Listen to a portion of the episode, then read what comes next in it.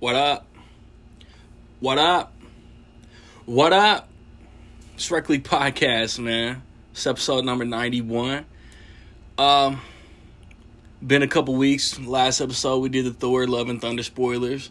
Me, Nick, my dog, Jay Merritt. Um this episode I invited another new face, new voice to uh come and kick it with us. They zeroed in on the topic, which is bad, like consensusly, like the general public considers these bad movies, but we like them. And then another very familiar face returns. Melissa, Nick with us. We five deep this episode. Um, theatrically, over the past couple weeks, we have had Paws of Fury. What's what's that shit called? The uh, Vengeance of Hank or something like that. The the Journey of Hank. I don't know. Some weak ass Paramount movie. This past weekend, Nope from Jordan Peele came out. The Gray Man from the Russo brothers is on Netflix. Upcoming between this and the next episode, we got DC League of Super Pets. The Rock, Kevin Hart, Keanu Reeves, John Krasinski doing voices. And then the first weekend in August, we got Bullet Train, which looks incredibly fun. Prey, the Predator prequel. Um, Easter Sunday, which Easter's in August, but this movie's coming out in Easter's in April, but this movie's coming out in August. That looks funny. I wonder if my theater is gonna get it. And then um Blu-ray and DVD releases over the past couple weeks. We got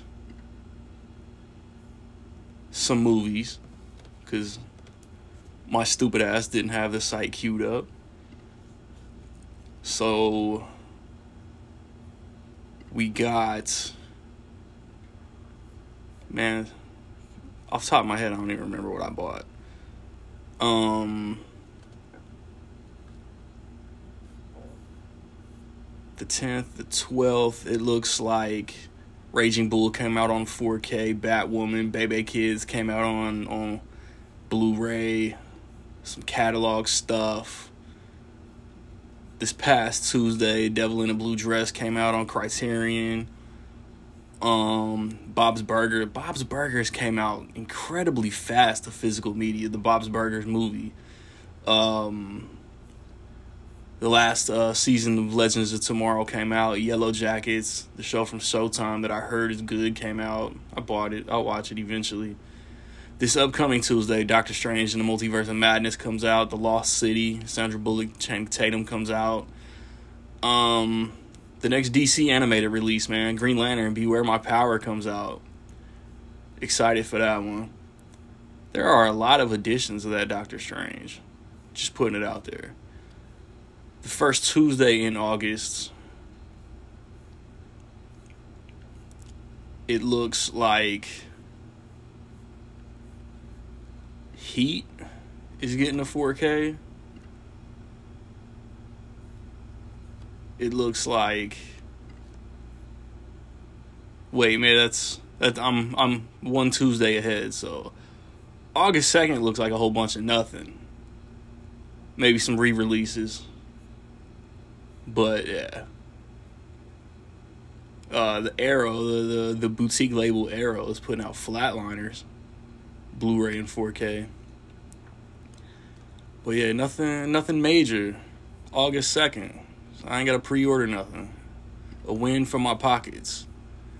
Um before I uh before I, I uh, switch up and we we head to the the group panel, I just I just want to shout y'all out, man. I want to shout out the listeners. Um, Germany, Australia, UK, Canada. Y'all been listening on the uh, audio only. And then on YouTube, on on YouTube, shout out India, shout out Indonesia, and and the US. Y'all y'all been watching. It's appreciated. So yeah, man. Uh, I hope I hope y'all enjoy this conversation. A lot of laughs coming. Uh, a lot a lot of bad bad movies coming. Um, I want y'all participation too. Like, let us know what bad movies do you guys really enjoy, even if you're embarrassed to admit it. Like, this is a safe space to admit your your the movies that you enjoy. Like like my man E6 says, man, you like what you like. There are no guilty pleasures. Uh, and of course, I'm spitting in bars to close out. It's Rec League.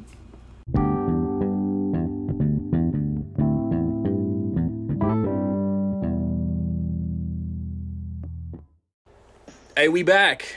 Uh, two heads fatter than last time. Um, Nick, Melissa, what up? Um, we got a, we got a, a stranger we haven't seen in a while. Sigman Cinema, how you doing? Oh. and um, new season, new voice, new face, man. Um, pl- plug your shows, website, social media. Introduce yourself, man. Is that my cue? Yeah, yeah, yeah. All right, cool. What's going on, everybody? Uh, my name's Joey. I'm from the So Wizard Podcast. Just coming to hang out with you guys today. Talk a little bit uh, about some nerdy stuff, some movies, some other things.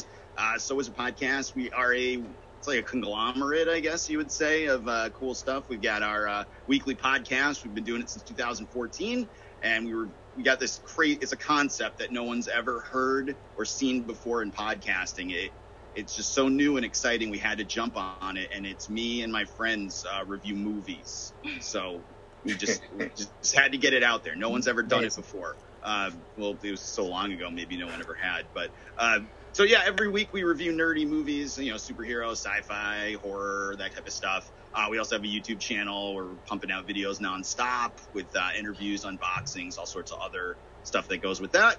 And uh, yeah, I'm just here to rock and roll, banging out with you guys. Let's do it. Very dope, very dope. Um, yo, Nick, man, you uh, you kind of like had some like breaking, not so breaking. Like you dropped something, but it didn't break news. Like you was like going back and forth with the director of Marcel the Shell with shoes on. yeah, I almost canceled my appearance today because I'm, I'm very, I'm very famous. Bro, I wouldn't even know if he didn't comment on my comment. I wouldn't even know. Like, did he like read my shit? Like, this dude was about to bootleg my movie.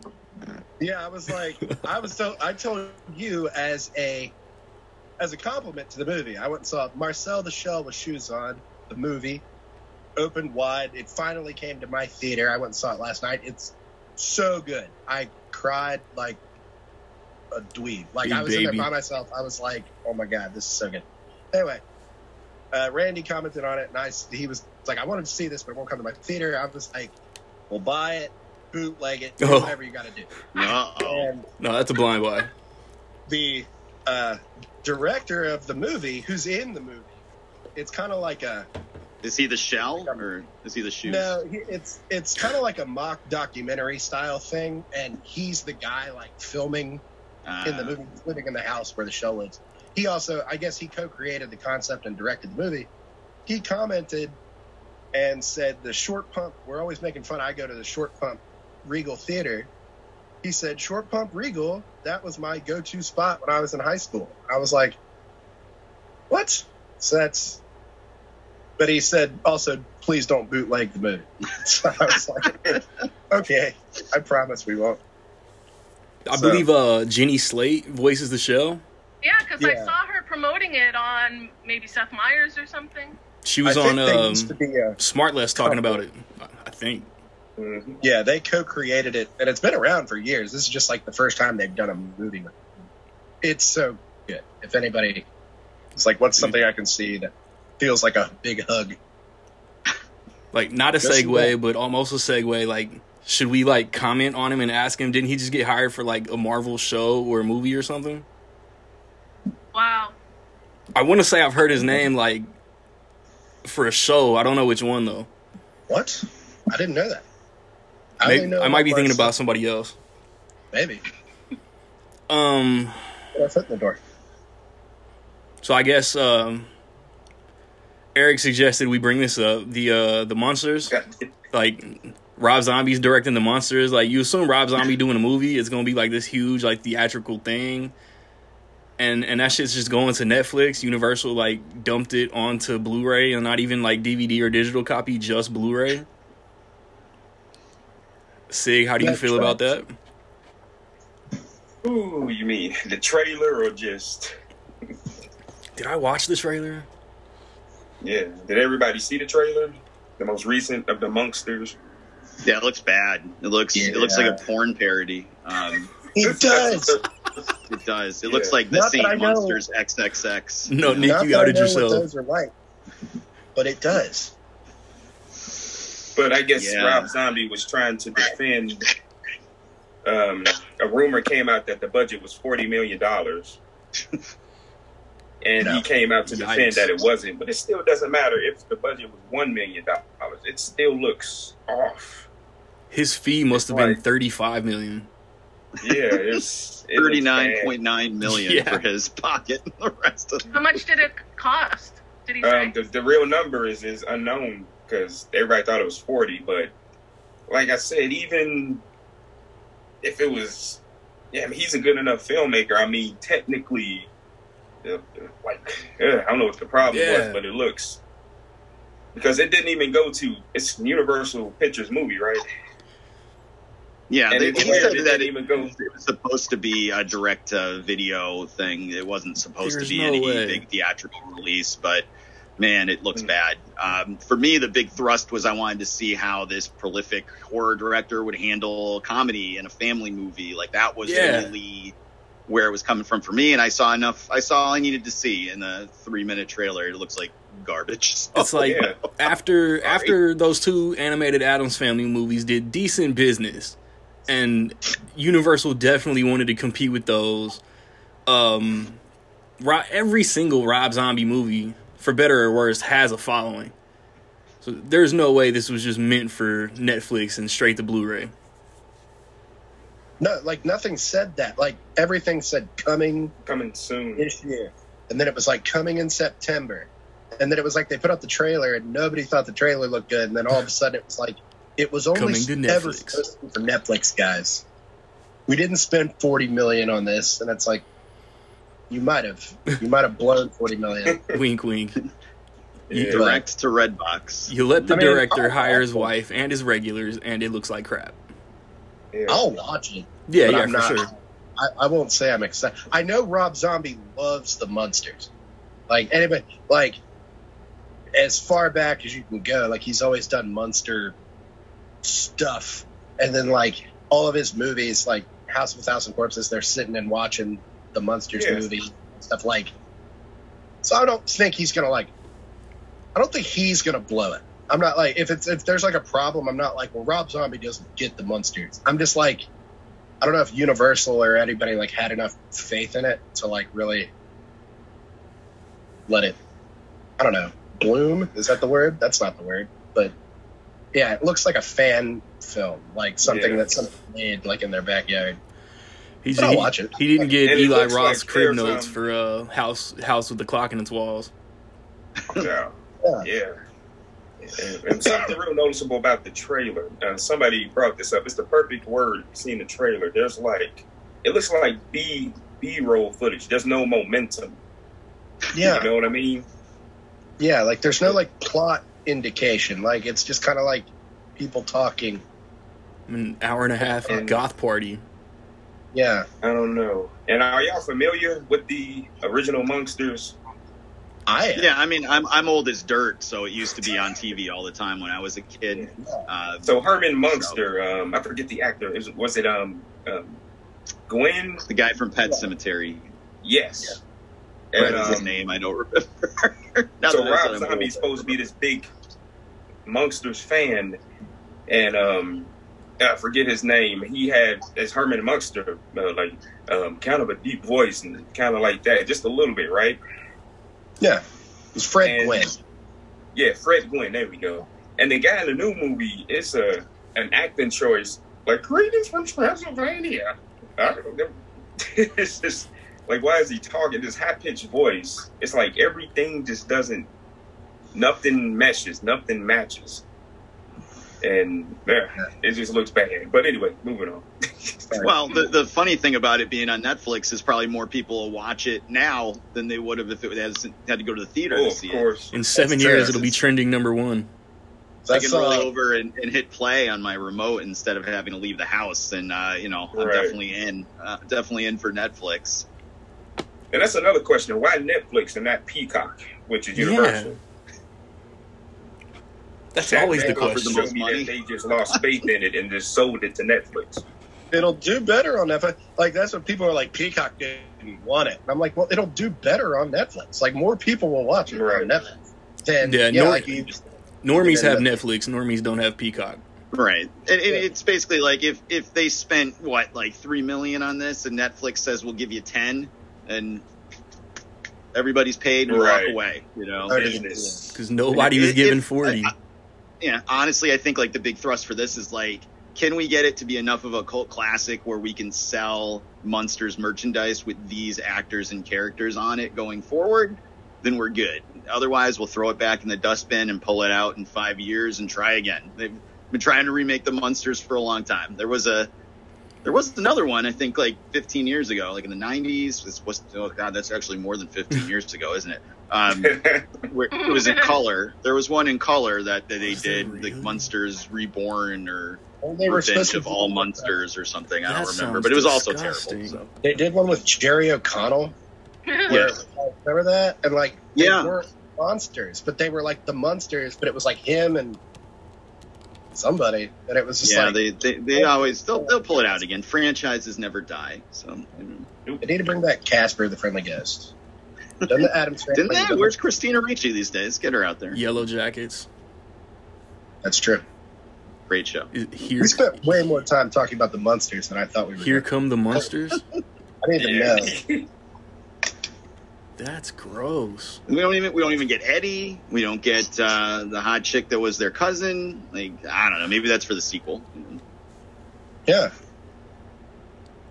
All right. Um, Comic Con was this weekend.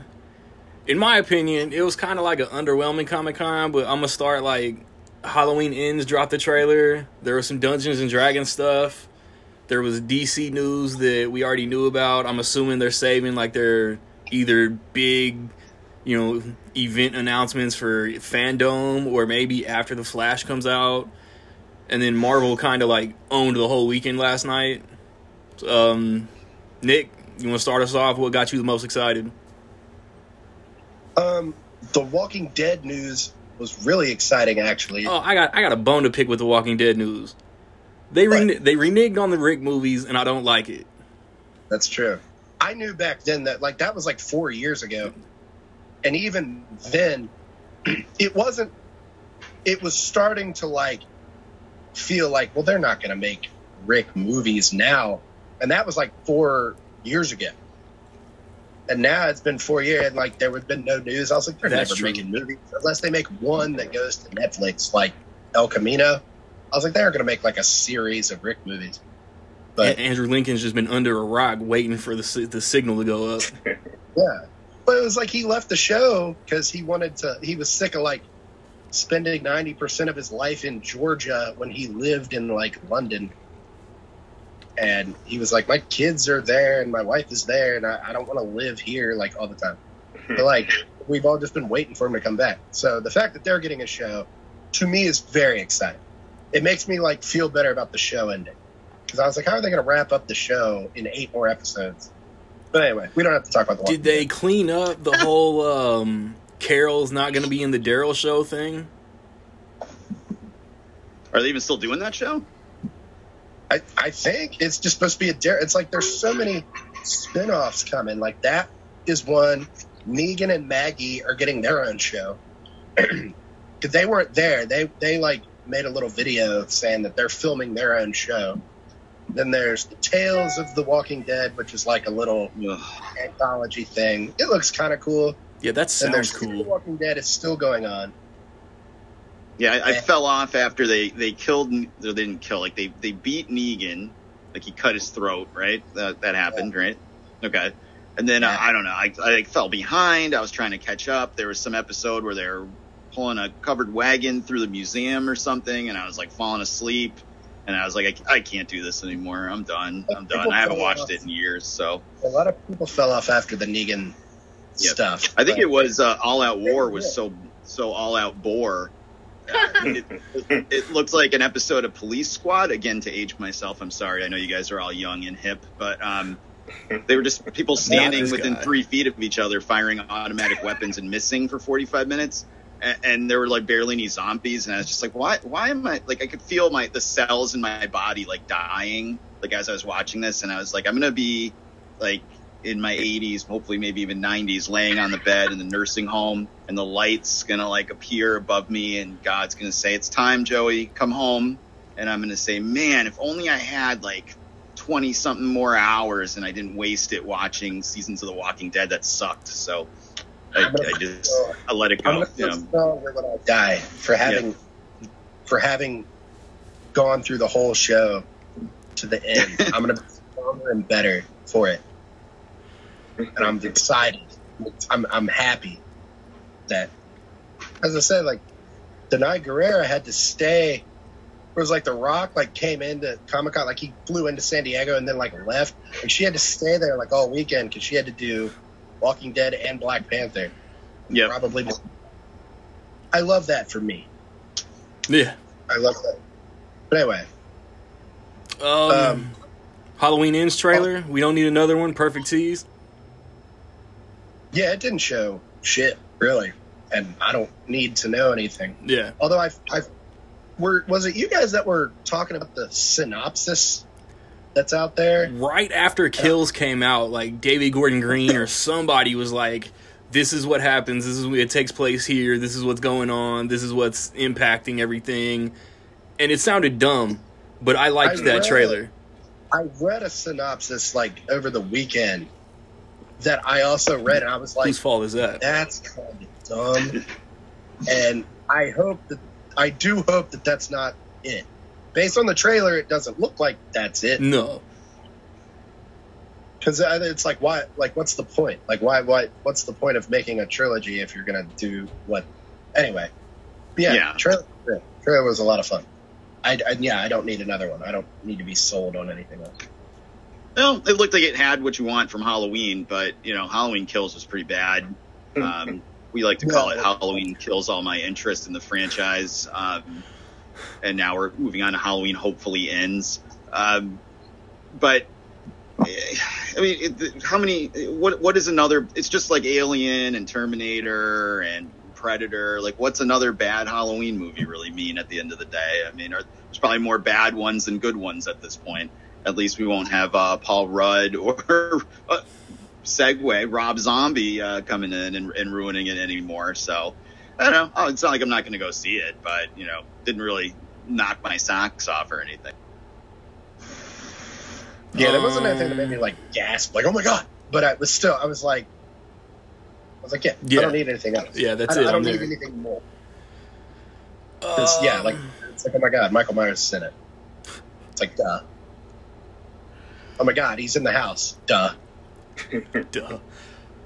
Is uh it's just like, wow, here here's Jamie Lee Curtis again. She's old. And Michael Myers is chasing her, and they're gonna fight.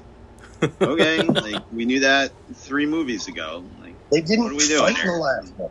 It's he just different. really wants to stare out the window. Like just let him stare out the window. Like stop trying to stop him. Like just let him do it. just wants. That's all he wants.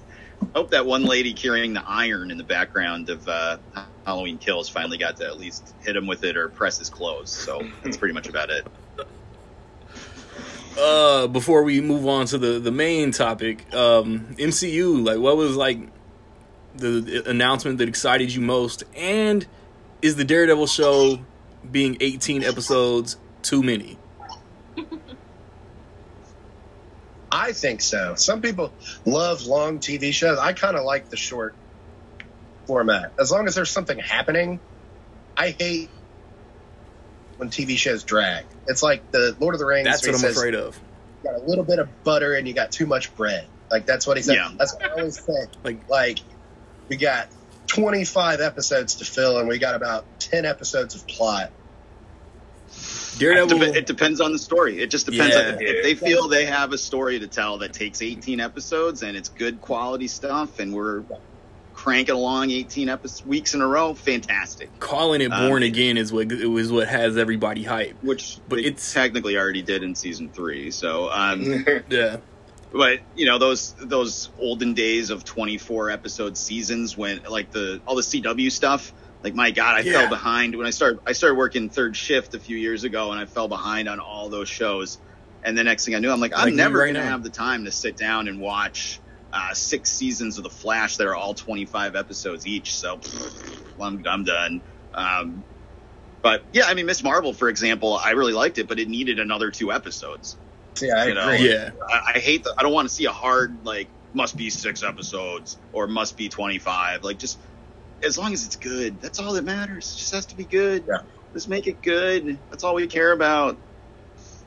I think ten episodes is kind of like good to me. Like the Stranger Things Yeah. are all like ten episodes, and there really aren't that many episodes of Stranger Things. There's really just like the one that Well, everyone th- hates. well, this season they're all two hours long, so it's Yeah. like Well, yeah, 20. that's why every episode was like three hours, but there were only like Yeah. six episodes.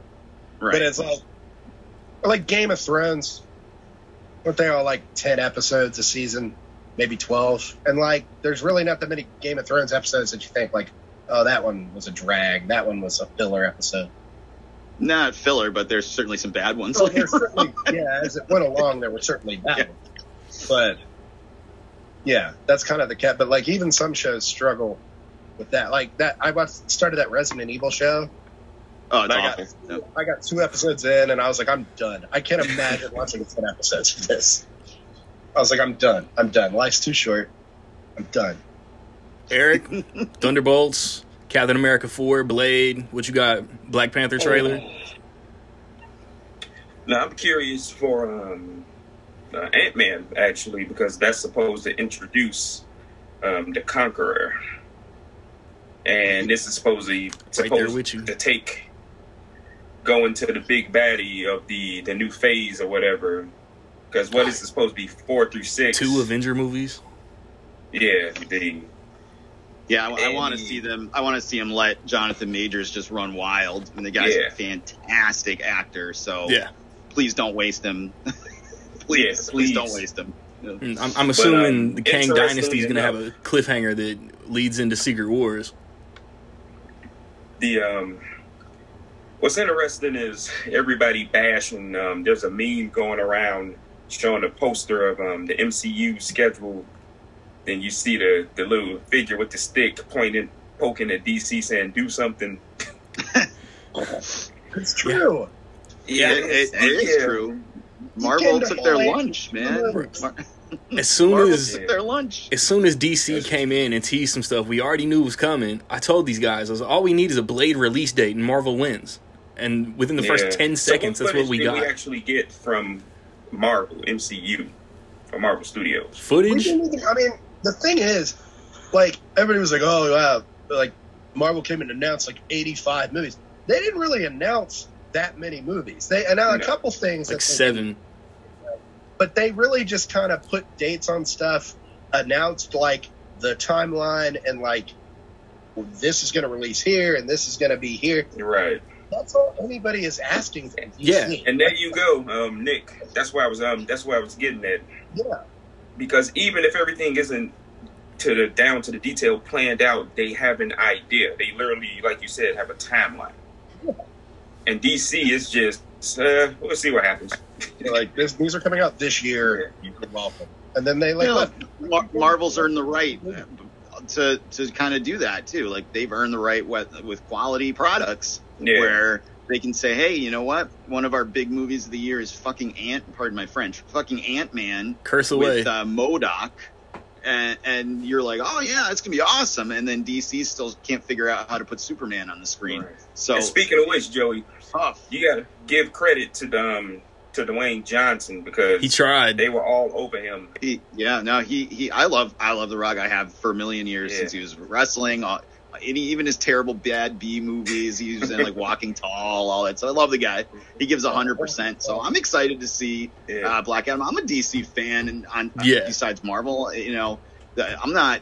Um, it's, I'm not like console wars about it. Obviously, I like the Marvel movies better because they've been better quality. But I, you know, a, a really well done DC universe pushes Marvel to do better, just like they're pushing DC to try to up their games. So Right. it, it's not it's not a thing where it, it's funny sometimes with you know DC floundering, but you, we, you don't want to see that. You know, we want to see quality Right. stuff coming out. And like Yeah. The Black Panther trailer was probably the best for me. I, I was blown away. Yeah. I'm so excited. I know my co-host. I had to check on him to make sure he was breathing after it dropped in the in the poster. And you know, I know he's ready to run through a brick wall over it. So uh, I've already read all the spoilers for the movie, so uh, they kind of line up with the trailer. But I'm excited, man. I'm excited for Black Panther. I want to see where they go with it, and I, I want to see Namor really bad. Yeah. uh, a classic character. Looks Yeah. like they're gonna do it justice. But and I mean, there you go. We're, we're we can't get Superman and Batman on the screen, but we can get uh, Namor. It's a guy in a, a speedo, and we're Yeah. excited about it. Yeah, yeah. I mean, in, in, instant emotion. Yeah, like the people Yeah. that complain, it's like I'm still like, I don't know, like I'm in my 30s, but I'm still like, look, I think back to when I was like in high school, middle school. I thought Namor kicked ass. Like that was awesome. Like I used to read Namor comics. I had a Namor action figure, and I was like, it was like bewildering. Like I never would have thought like, oh, he'll be in a movie. Like I was just like, this is Namor. He's Aquaman, but like Marvel. Yeah, I, I say it a ton on our podcast, and it's like when I was a kid. So I'm old again. Going back to me being old, I'm old. When I was a kid, like you didn't get any of this stuff. Like you didn't get superhero movies. Nothing. You got the Hulk was Lou Ferrigno with green paint on and a shitty wig. Um, there was nothing, nothing like this happened. You know, Batman and Robin, the movie, which is terrible. Um, they mentioned Superman, and that was like, Yeah.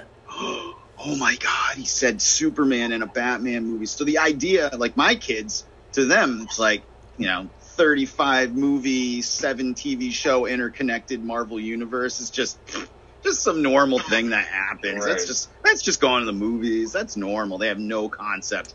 I used to get uh, Comic Scene magazine, and in the back there was probably like seven or eight pages. It was just list all the comics characters and and what studios had the rights to them.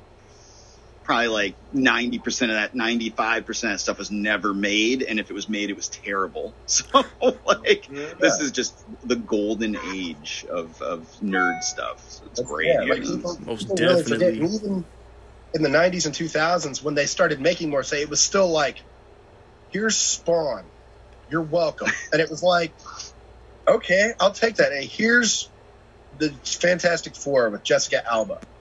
You're fucking welcome. Wow. It's like, Jessica Alba and spandex is a is a crowd pleaser. I'll take it. Shit, here's Ghost Rider. You're lucky to have this. And Right. like, okay, we would get one Well, I always like I I always say that about Morbius. Like Morbius is terrible, but it it's not the worst movie ever made unless No, you haven't seen a lot of movies. It's on par with what used to come out all the time. Right. You could have walked out of the theater from seeing uh, Ben Affleck Daredevil right into the next theater and watched Morbius, and you wouldn't even have blinked. Uh, Yeah. Outside of the after credit scene, it would it'd be like the same. You'd actually probably be like, like, whoa, those special effects were amazing. I love Morbius. Like that's probably what would have happened. Morbius and Blade Trinity double feature, and it would have been the exact same thing. It would have been like, wow, what a great double feature. Thank you so much. Yeah. But y'all are like y'all are queuing up the perfect segue because Yeah. those movies are shit, but they have an Absolutely. audience. And the way that the way I translated the conversation, the way I sold it to everybody else was like consensusly bad movies that we enjoy. Cool. It's actually really funny because he said Daredevil. That's a hundred percent on my list. That's at the top mm. of my. Nice. I like Daredevil. To, um, movies that I think are great that like people don't actually like. I yeah. love Daredevil. Um, so can does do you mind if I ask Joey? Um, this is your topic, and I was Yeah. really excited about it. Do you want to give like a little intro so I can kind of nail down what you're looking for? Because Randy told me bad movies we love. I don't know. Do you want to just give a little? Yeah, I mean, you know, I've, I've always been a connoisseur of bad movies. Uh, all the way back to me and my friends would go to the video store and, and we walk right past the new releases and right into the dusty, dirty shelves in the back and just look for the worst movies we could find. And a lot of them just like stuck in our hearts, like movies we loved from a million years ago. You know, like Basket Case, for example. I don't know if you guys ever saw that.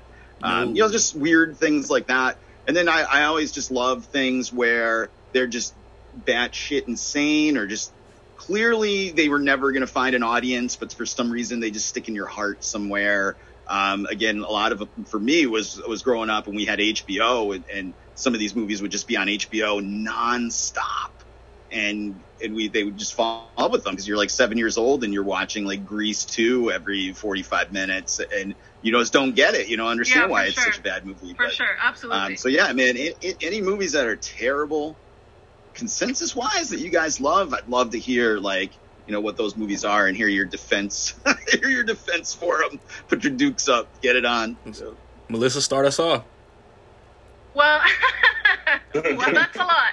No, but um, I told Randy, I you know, I was turning the topic over in my mind because I was like, man, this is tough because, in my opinion, I think me, Randy, Nick, for sure.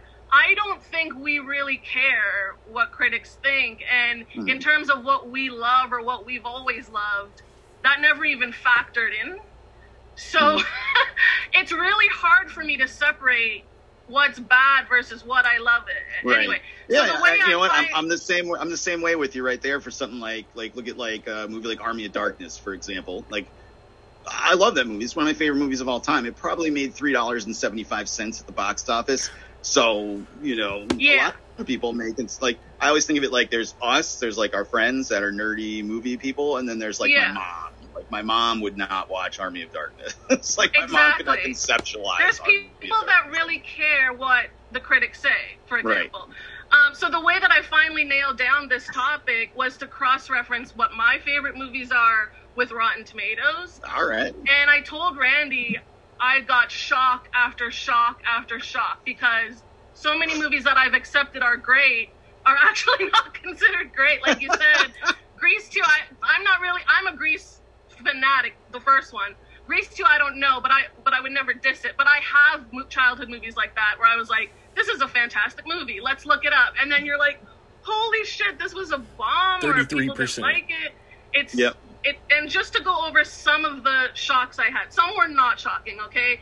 Billy Madison, Big Daddy, Ace Ventura. Those are all in my top 10. I'm not shocked. I knew those were not critical critically acclaimed. But then you get into shit like Home Alone 2. There's all these sequels that I thought were generally accepted as great that are not. So Mission Impossible 2. I know that's not a popular opinion. I love it. Ghostbusters 2, Amazing Spider-Man 2, uh, Lo- The Lost World. I love The Lost World. I thought that was a perfect movie. And to find out these are actually not critically acclaimed movies, it's shocking to me. And then random dramas like like I love rom-coms and comedies, so most of my comedies and rom-coms are on this list. But random dramas like The Pelican Brief is not critically acclaimed. I was totally shocked by that. So yeah, I have a lot of movies that apparently are not considered good movies um, that are on my absolute favorites list. And it's hard for me to answer this because I don't love these movies ironically. I just love Yeah. them. Whereas I, I've always used this as my perfect example. Sex in the City 2. That is objectively a horrible movie. I can't really defend it, but I do love it and watch it. I think it's offensive. I think it's kind of racist. I have a lot I could say about it, but do I watch it every year? I do. So that's my perfect example of a, a consensus bad movie I love. There you go. All right. Eric, you said you had a whole ass list for this, so I want to know what that list is. Oh no. And the interesting thing about um uh, the critic statement is no, a critic doesn't make or break what I think about a movie whatsoever. I mean, for example, one of the one person who's considered to be one of the greatest critics ever, Roger Ebert, didn't like Die Hard. Yeah, he was kind Die of a hater. Hard. What's that? He was kind of a hater. Like you read his like negative reviews, he was just shit all over. Well, like, he does have several books that are about the movies he hates. Oh yeah, so- and um, he he literally has a book called "I Hated, Hated, Hated This Movie." Yeah. and it's interesting. But yeah, it's it's weird how that works. But um, yeah, these critics are sometimes they get caught up in their ego and they Yeah. not even being not even being objective or subjective. They just look, I'm talking, so you're gonna listen. But but it's funny, um, Joe, you mentioned uh, basket case. Um, not only have I seen that movie, but I've actually met the director and conversed Oh, with nice. him when he came to um, a screening for his movie um, Brain Damage. And uh, if Yeah. y'all haven't seen that, I recommend it. But my first movie is from a wonderful movie studio in the 80s, Canon, called Masters of the Universe, starring Dolph Lundgren. Hell yeah. Yeah. and we're talking about um Marvel Studio stuff, and they're famous for their post credit scenes. This is the first movie. It's from 1987 that I remember having a post credit scene with Skeletor coming out of the, the pit, and I'll be back. You And- you gonna shatter so many teenagers like glass of Marvel inventing some shit? Oh, they think Marvel invented the post credit. The fucking wheel. uh, pretty much. But no, Masters of the Universe. So Dolph Lundgren, in my opinion, has become a decent actor. He's probably not going to win an Academy Award, but like out of the action guys, he has some decent dramatic range. Like look at him in Universal Soldier compared to Masters of the Universe. and um, there's a story with Sylvester Stallone coming onto the set of Masters of the Universe and looking at Dolph Lundgren because they worked in Rocky Four, and he said to the director, "Y'all let him talk." So it is so so. One of my favorite things about the movie is Frank Langella as Skeletor. Like talking He about didn't show up to just cash a paycheck. He he Oh is man, a hun- He's- you could he is 100 out of 100 going he loves it. every moment that he is on screen. He's having a ball, and he knows it's Frank. He knows what kind of movie he's in, Mhm. but then why not have fun with it? You know what I'm Yeah. saying? And um, it's actually not um, a boring movie to watch. The action scenes are pretty decent for a movie that had its budget cut at the last minute, but of course, it's a nostalgia childhood thing. But yeah, it's it's so corny it, from '80s point of view, and just uh. But yeah, if you sit down and watch it, you won't be disappointed that you did because you'll have a ball at. You know, some stuff is good, but most of the stuff is bad. but anyway, uh, with uh, Yeah, with a young just- Courteney Cox and, and that Oh, one yeah. too. So, and one of her um, one of her first roles, Courteney Cox. That's right. And Meg Foster, back in her day, was uh, yeah, super gorgeous. yeah, not kicking her out of bed for eating crackers. So, you know. But anyway, it's crazy, Masters of the Universe. Um, I don't know what else I could say about it. Yeah, it's it's objectively not a bad. I mean, not a good movie. It's bad. No, and, and, a, and a nuclear box office bomb that helped destroy the Masters of the Universe franchise. But Yeah. I still, I also love it. I saw it in the movie theater. Uh, it's great. It's, it's really bad though. It's not. It's not. It's not good. I feel one of those movies where I think about going back in time and like seeing it, where I made my parents like go see it with me, and I wonder like what were they thinking like halfway through this Yeah. movie. They were being forced to watch. and you know what's hilarious? I've been there. I brought up um I brought up Roger Ebert, right? Yep. So a year later, he would hate Die Hard. He gave Masters of the Universe a positive review. Damn. So that goes to show you about the critics, man. It's it's whatever. But yeah, Masters of the He was Universe. in a better mood that first day, I guess. Nice. Damn, Joey man, what you got on your list? All right. Well, my first one, um, maybe you guys have seen it, maybe you haven't. It's a nuclear box office bomb from 2001, uh, starring Chris Rock, no, it- and uh, it's called uh, Pootie Tang. Um, have, you- have any of you guys seen this movie? I think once. I should have that on my list. I love Pootie Yeah. Tang. Um, it, it's nuts, and I just remember it was all over MTV. They had uh, commercials nonstop for it. They had a music video, and I can't remember the name of the band, and I had it written down. It was uh, 702. Sorry, was the uh, singing group that performed Pootie Tangin'. Love Um, 702. That's Yeah. an arrow. And it's just nuts. The movie is just nuts. It's supposed to be a parody of black exploitation films. Takes me back to it- high it- school. Kind of isn't like Black Yeah. Dynamite. If you've ever seen that, like does it fantastic and it's perfect. It's Undercover brother. right? Undercover Brother. Yeah, this is just bad. It's nuts. And the studio pulled it away from Louis C.K., who wrote and directed it, and recut the whole thing. And like so much of the movie has uh, narration, which is hilarious to me because it's almost like they had to go back in and say, if we don't add this part where so and so explains to you what the fuck is going on in this movie, it, it's not going to be watchable at all. And it, it's it's hilarious, and to this day, I still laugh about it. I just watched it a few days ago, and I still find things that are funny about it. Uh, you know, that I didn't notice the first time. You know, his dad gets killed by a gorilla um, at at work, and then they're like, "It's only the third time this has happened at this steel mill," and I I'd never caught that before, and I thought it was hilarious. when his mom when his mom dies, like his they, they have the show the family dinner, and there's a big feast, they're all eating, and then his mom gets killed. And the next the next scene is just him and his dad, and they're just eating cereal. So, just little little things like that you don't notice the Yeah. first time, but it, it's it's nuts. It's not something you're gonna pull out uh, on your first date or show to like normal people you work with. Uh, but to me, it, it's absolutely hilarious, and it's so bad, and it's so great. So that that's that's right up there. One, it's, uh, honestly, it's probably my top twenty movies of all time. Period. Not just bad movies. I just everything about it, the concept, the insanity, the, the idea of people walking in off the street and saying, "I really want to check out this movie with Chris Rock," and this is what they got in the theater. It's just perfect.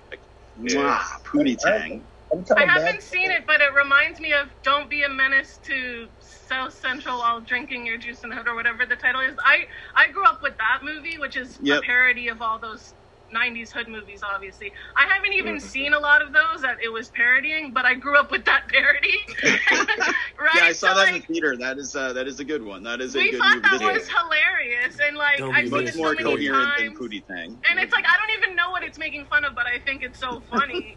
That's actually not critically acclaimed either. It's like, well, shockingly, shocking. when things are parodies, these critics they don't understand the source material. I say this all Yeah. the time about adaptations of books. It, they obviously haven't read the book, and it's like, yeah, they're critics; they're allowed to review it and whatever. But at least say you have no idea what you're reviewing because you don't. And so many good adaptations of movies are considered shit movies because they Yeah. just haven't, like Roger Ebert or whoever, didn't read what it's based on, or they don't know what it's parodying. And man, I, stuff like that just drives me crazy. What you got, And Nick? also, um, the problem with that and the movie, the studio itself don't know, don't understand what the filmmaker is doing. Like Right. it happened with Half Baked too. They snatched the movie away, Right. re-edited, and you can tell that the better movie is in there somewhere. right. You can't Yeah. tell the better that's a- movie is in there with Pootie perfect Tang, example. but That's a perfect example of a well-loved movie that could maybe use some work. But yeah, I totally get what you're Yeah. saying.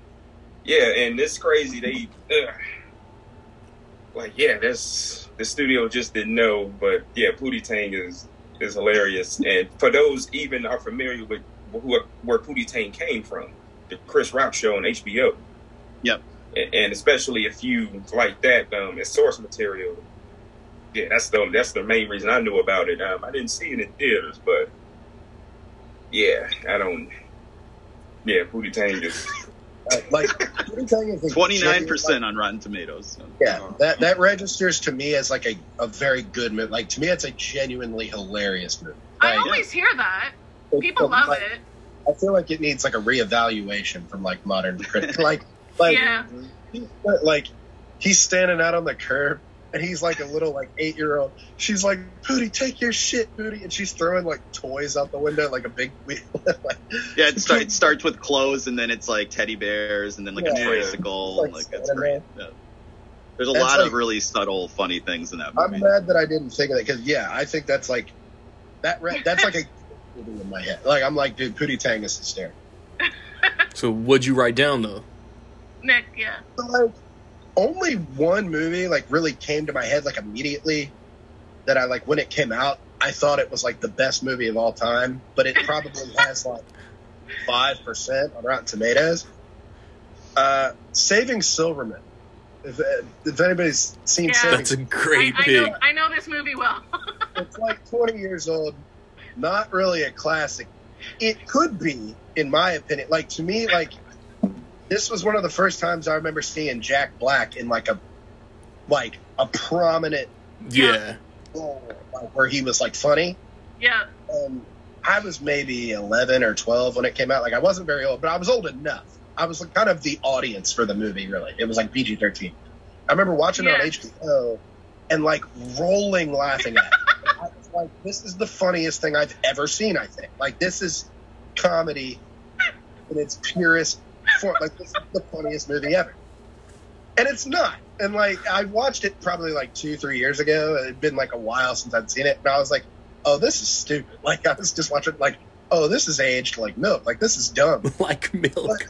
It is very funny. And it's a movie that, like, I watched a lot when I was young. And, like, I watched, showed it to my, my sister. And, like, we'll still quote it.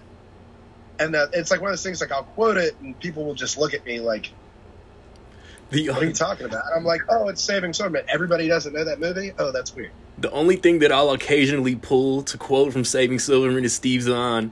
Come on, come on, come on, come Come on. on. I love both of those guys. I was never a big fan of the movie, but I love both of those guys. I just, Oh. and like, yeah, it's not a good movie. Like, if I watched it today for the first time, I first love time, Amanda Peet too. she's so beautiful. so good. Yeah, like Amanda Peet She's so is hot in that so movie. good. Yeah. yeah, she's, like I get it. I mean, she's like such a bitch, but it's like you get it. It's like, well, look, she's so hot. And Steve Zahn and Jack Black are like, like you said, like Money. a hundred percent. They read the script You're and were right. like, "This is great. We're You're gonna right. the funniest performances ever in this stupid movie." And it's so funny, but like it's really not. But that was the first one that came to my mind where I was like, I'll never call that a bad movie because like in my head when I was like 12, I thought it was The Godfather. Like I was like, this is my favorite movie of all time. I would watch it. This is back, you know, this is before digital cable or anything like that. Like you had to like turn on HBO or whatever and hope it would be on there, and it would be Yeah. like coming up tonight at eight o'clock. I'm like, all right, I just gotta be back here in eight hours, and I eventually bought it like with my own money and watched it a hundred times. I've never seen the R-rated version. Mm. There is an R-rated version that's like very popular on DVD. I've never seen it. I've only ever seen the regular version, but the regular version is funny. I feel like if it was R-rated, it'd be like the Dumb and Dumber, like the unrated cut that was like unnecessary. It would be like, oh, this is adding. You, you might not everything even like the unrated one. It's like when you Yeah. learn all the lyrics to the song, it's the clean radio version, and then you buy the Yeah. album, and you're just like, wait, what happened? Uh, what's My going mom on? did that. Remember the song "It's Been a While" by Staind? Yes. Remember that song? Yep. Song sucked. But It was like 20 years ago. My mom thought that was the best song in the world, and she went to Target and bought the CD, and like the CD is all curse words, and like that song has a bunch of curse words in. it. She gave me the CD. She was like, "I don't want this." I was like, "I don't want it either." I got a nice Wal- Walmart used to only sell clean CDs, so I remember we had uh, Ice Cube Kill at Will, and we had that. And then you go to Walmart, and it was just called At Will, and it had a Yeah. picture of his face close up. But it, it but we had to buy that one because they had different songs on it. So we had to make Yeah. sure we had the full discography in the days before uh, YouTube and stuff. you know? I used to work there, and Green Day refused to sell their albums there. And I would be like, Oh, "Well, how no. much do you buy this fucking CD?" And I would have to go somewhere else.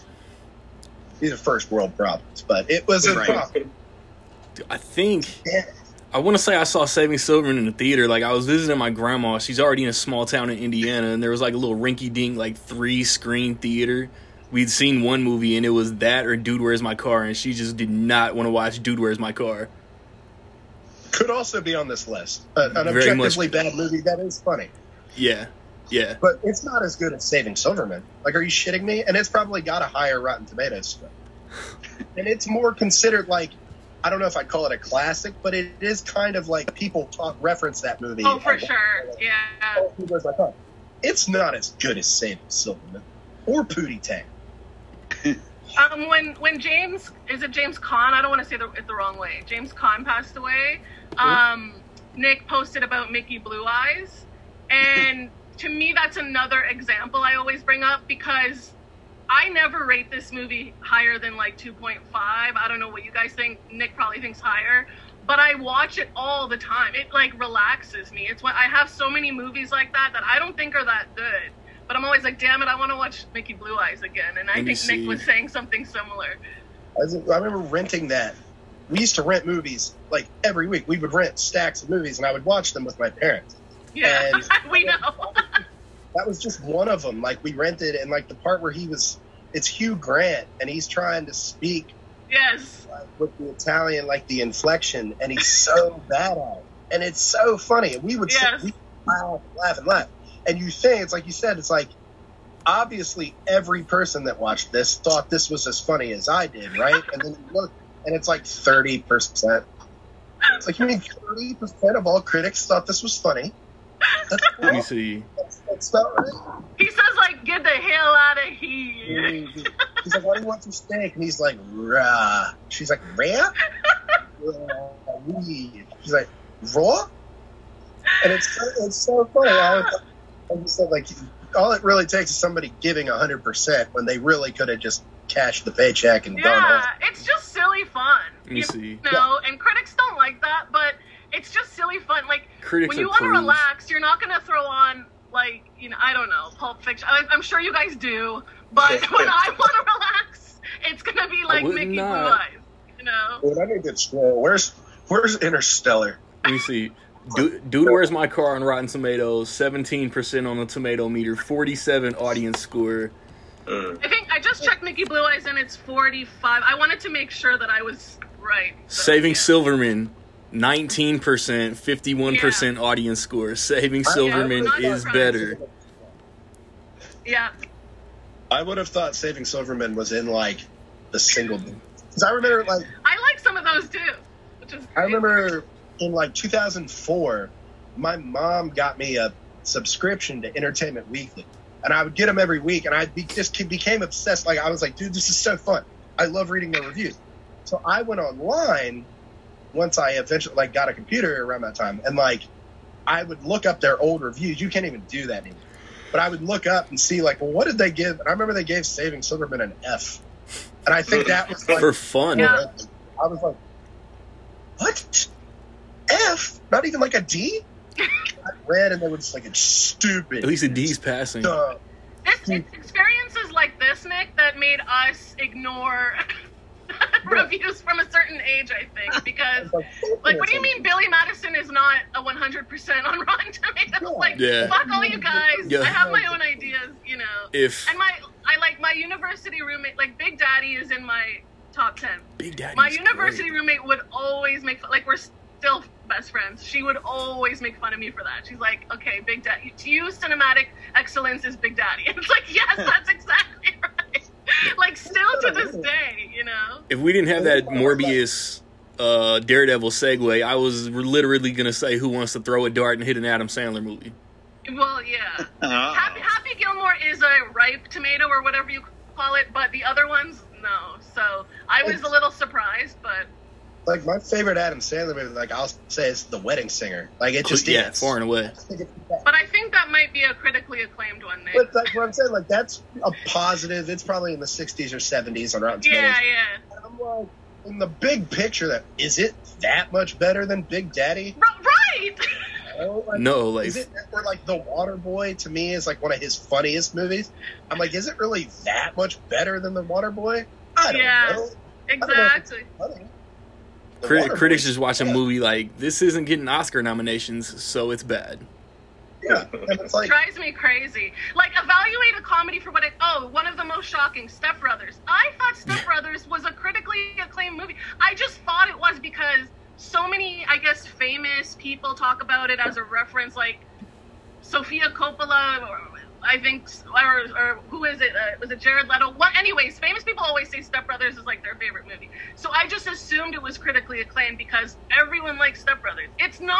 It's fucking shocking. When you watch Step Brothers, what are you expecting? Are you expecting like Chewbacca Cinderella masks. Man? Like what? What are you expecting? Is Like, Step Brothers rotten? Yes, it it is. is. I think it's in like the 50s. I It's remember- shocking. That was I the remember most seeing it in shocking. theater and thinking like it was good. I was like, well, that wasn't as good as Anchorman or Talladega. Oh. And like at that exact like that time, that was summer 2008.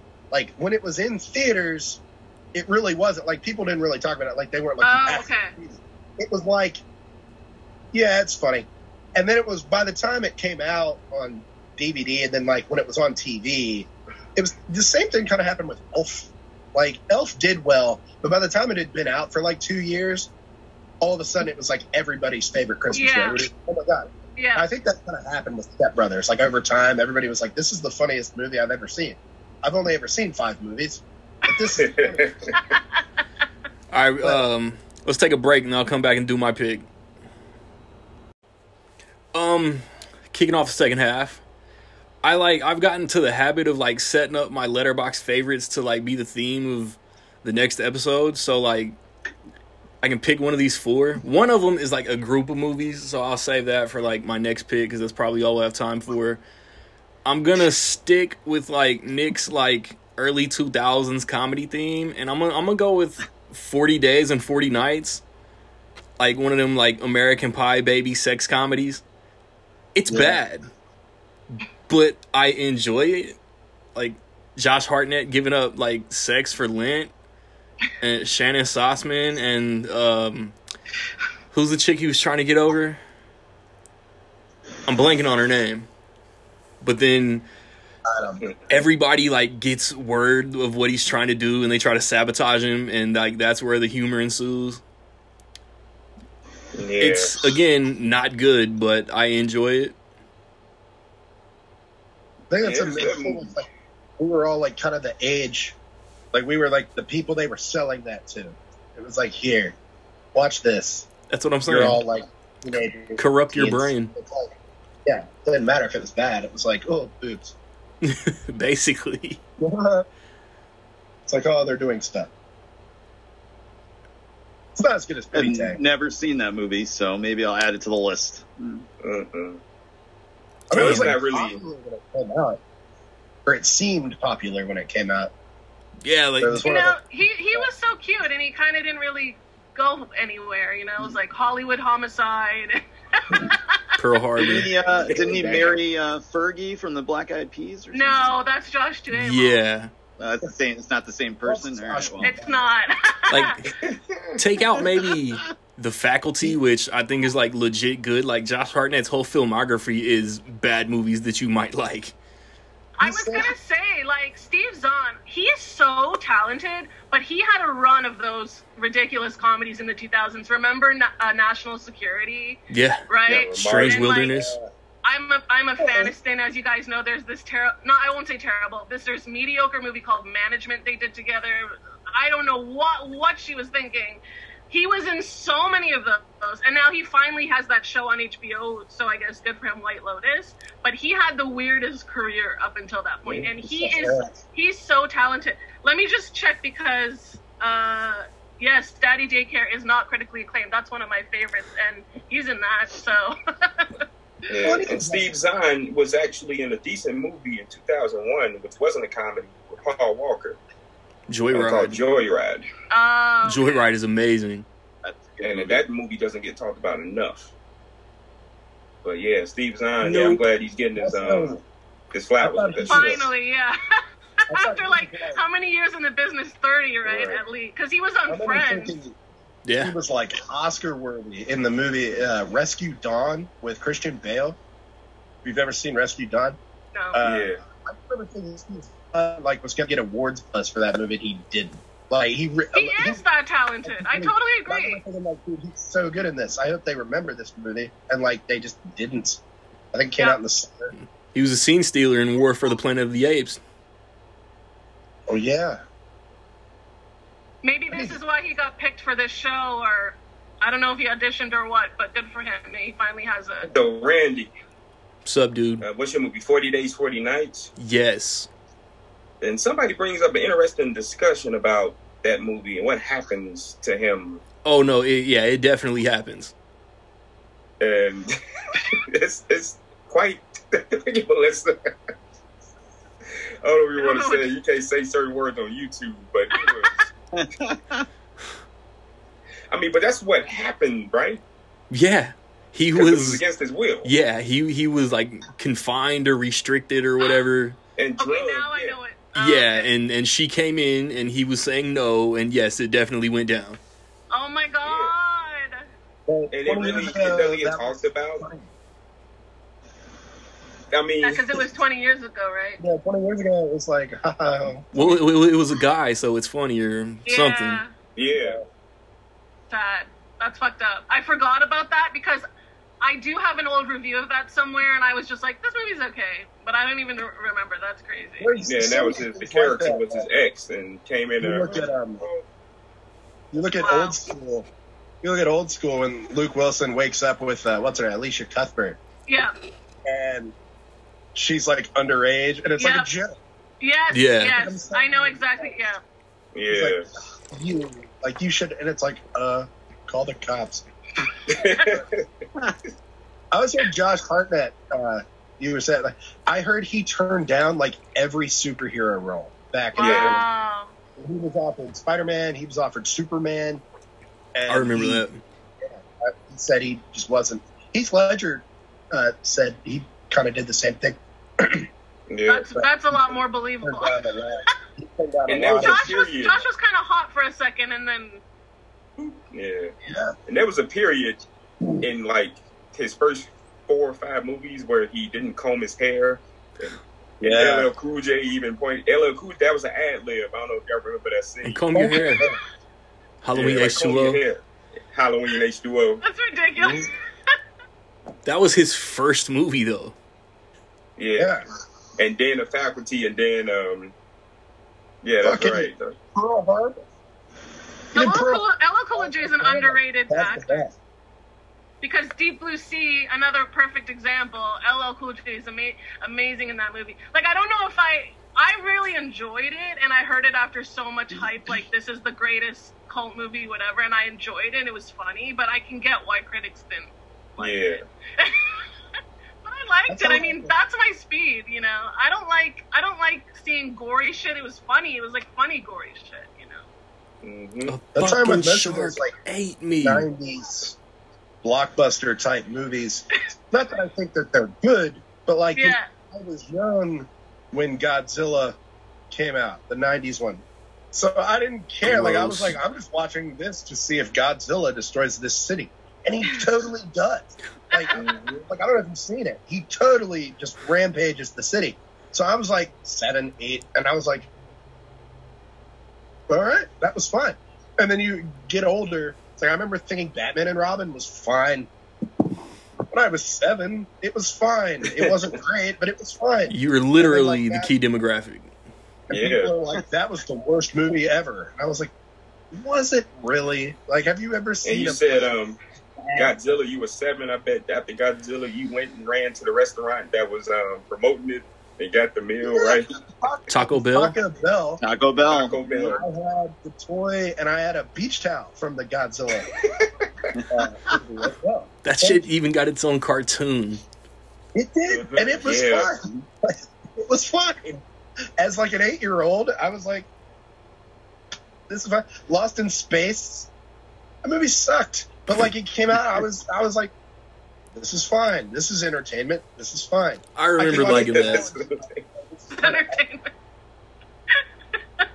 Like, "No, no, this is kind of ass. Like this is stupid. How did how did somebody watch this and think, all right, cut? Oh Print. man. But like at the time, so it's it's hard to like. There's only so many, but like I recognize that those are bad now. Whereas like when Saving Silverman comes out, it was like impossible. To, I was like, there's no fucking way everyone doesn't love this movie. And then you look and it, it's like the narrator. It's like that was not the case. Morgan Like, Freeman. Songs that I thought that were good in childhood, and they still, I still think they're good, but they're not considered good. Like I'm a bit older than Nick, so mine, I've talked about them before, but like my stepmother is an alien, I still think Oh. that's good. And then um, Ladybugs, I still think that's good. Like I don't think these are bad. I still, they, I still get why I liked them when I was a kid because I've watched them recently, and I'm like, these are still funny. I don't understand the problem, but hey, you know, But it's like you said, Home Alone Two. that shocked me. It's Home- impossible. For Home Alone like, 2 is amazing. everyone's I'm sorry. Well, it's better than That- Home Alone three, that four, five, shocked- and six. That shocked the hell out And of me Home Sweet Home Alone. What I think critics are doing are just seeing this is a sequel. I'm going to rate it bad. Yeah. Because so many sequels that I'm like, wait a minute. Everyone considers these good sequels are, are considered bad on Rotten Tomatoes. Like that that Home Alone 2 was the most shocking one to me. I thought it was Yeah. understood that that was a classic. I, that's really Yeah, I- weird. I thought of that, and then that's where I made this list. And I thought I'm kind of that way with a lot of Christmas movies. Mm. Like, not that I think that they're great, but I do tend to watch them at Christmas. Of course, yeah. Like Jingle All the Way is a movie that a lot of people watch at Christmas. And that's dog shit. Like that's not a good movie at all. We will not be slandering Jingle All the Way. But I, I also love think it's Jingle All not. I also think it's dog shit. I'm sorry. Yeah, like I love Jingle All the Way. How Again, do I hang up on individuals? and it's funny. And I watch it now, and I'm like, this is funny. But it's mostly funny because I watched it for like 15 years before anybody told me it was not good. Like it was Yeah. like, oh, that, that's shit. And I'm like, wait, that's shit. I've randomly told my wife like three times over the past couple weeks, and don't forget, you're my number one customer. I quote that. I probably quote that more than any Arnold movie. Like in the Arnold, like you tell Daddy to put lights on our house. Like I'll just I'll do like the most random fucking line. Put the cookie down. Yeah, put that cookie down. Yeah, people love that movie. I, I admit it. Not I watch me. it every Christmas. Predator like, Predator quotes are coming soon. with, uh, like the Santa Claus sequels, Gross. nobody likes those. To me, they're fine. Like I'm like, dude, it's something to put on at Christmas. I might I have to sit through them before the Disney Plus show. I think two is good. Like to me, two is like a pretty good movie. Three Yeah. is kind of shit. Yeah, three's It's trash. Martin Short's in it. Like Martin Short giving fifty percent is still funnier than most Yeah, he's he's a genius. he's been sure. given yeah. 110% on Hulu the past two years. Yeah, he's a Yes. genius. So I'm like, it's worth putting on at Christmas time. I'm the same way, like Christmas with the Cranks. Just Shit. Admit that you like Deck the Halls. No, I, Deck the Halls is my line. Deck the Halls out, is so That's my trash. line. That's my line. Uh, incestually lusting after your own daughters is apparently. Uh, Deck the Halls is so trash. I'm gonna add it to do not watch. Right. Please. I, you know, Christmas, you know four four Christmases is like um, not a good movie, but I like I I like think watching it every. hilarious. It's already become a comfort movie, and it's like I just started watching it a few years ago. To me, that's unskippable at Christmas time. Yeah. To Yeah. me, it's hilarious. We quote it again. It's a movie, uh, Just Friends with Ryan Reynolds. I don't think that's considered a bad movie, but it's not well loved. Like people don't love it. My sister and I will quote Just Friends like nonstop. Like we think it's the funniest movie. So I think it's just Christmas stuff. Like Surviving Christmas with Ben Affleck, not good at all, but it's fine to me. Like I'm like, dude, this is funny. But Deck No, the Halls, you were right. Just Friends is not critically acclaimed. Perfect Yeah, example. yeah. Because I always hear, pe- I actually do hear people like it, but maybe that's just my brother. It could be. Like to me, I'm like Anna Anna Faris is hysterical in Just Friends. Like Yeah. that might be her best performance in anything ever. I think during the And I'm like- holiday seasons, I think a lot of bad movies get passes because of the time of the year. Yeah, from me. From Yeah. me specifically. Like I'm like Christmas with the Cranks. I always is- say that's a good money maker. Like make a Christmas song or a movie, and you know people Yeah. will like you no matter Residuals. what. It's true. Uh, keeping Home. keeping the uh, Uh, around the panel thing going though. Nick Hush. Uh, Melissa, you're up. Unless Home Alone Two was your pick. I'm I'm up. Okay. Um. I mean, just uh, like um, so many comedies I like. You guys know how I feel about semi-pro. Like I, I, I like Will Ferrell. He can do no wrong almost. Um, I love the Fifty Shades series. I know a lot of men do not. A lot of critics What's do not that? like. Mhm. People will log on Letterboxd to log the third movie and say the series is horrible. Why are you even watching it? Why are you even reviewing it? Why are you even rating it? Maybe it's not for you. Like I don't understand people who hate things so much. I would never log on to Morbius and talk about it. Like I've never. Why would I? But anyways, I could go on all day. But again, a lot of things for time. women, a lot of things based on books, critics will just automatically say it's not. Like The Girl on the Train. That's a good book. That's a good movie. That's a good performance.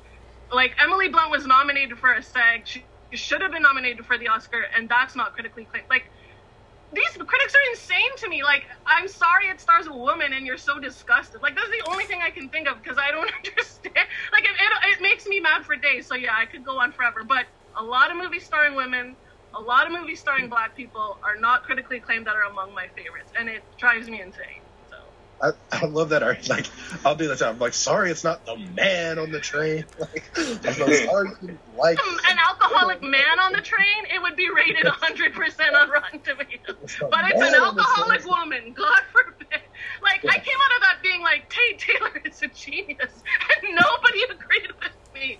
But I read the book, and he did a great job, you know, respecting that book. So that's why I get so upset. I don't understand where these reviews come from, you know? Drives me crazy. Eric, what you got? Is Drive Me Crazy your pick? What's that? Oh, Melissa Joan Hart, drive me crazy. Ooh. Oh, she, no. she drives me crazy. I got a thing for uh, you know soft sixes with a lazy eye. So you know, My goodness. Come on, Sig. oh man, that was a good one. Yeah. So this one has a very interesting history, and I love it because it's giving me one of the best, one of several best movie theater experiences. So, um, whew, where do you start? It's it's a movie directed by its star. Um, stars Johnny as a banker and it became just a phenomenon in the midnight screenings. The movie is The Room, Yes. and so it it's a masterpiece. if you, I don't know if you all ever experienced this movie with an audience, I have movie it. theater. unfortunately. I would like and to. it it's it's something the stuff that people it's like audience participation. The just the stuff that happens with the movie with the spoons and the cheering, and but the movie itself is just.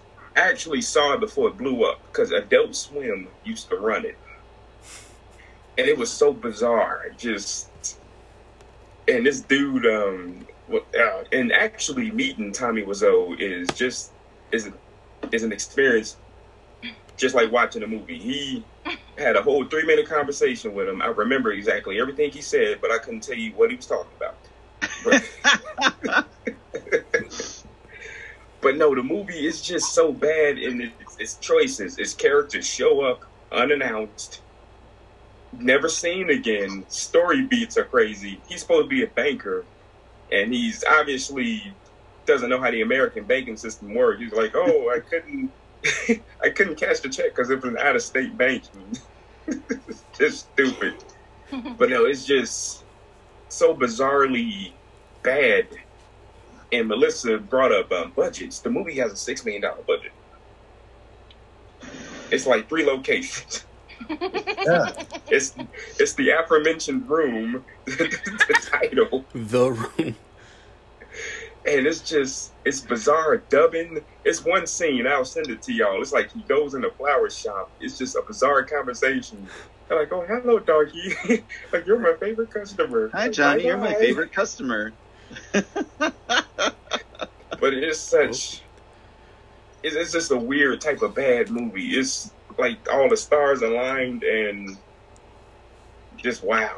And Yeah, that, the room is a masterpiece of bad movie making, and you can't you can't fake that. That's not No. like like oh me and Sci-Fi Channel are gonna make Sharknado five, and isn't it Yeah. funny because it's bad? Haha. Like like this is like legit like bad, like real bad. Like like he Yeah. thought he was making an Oscar worthy picture.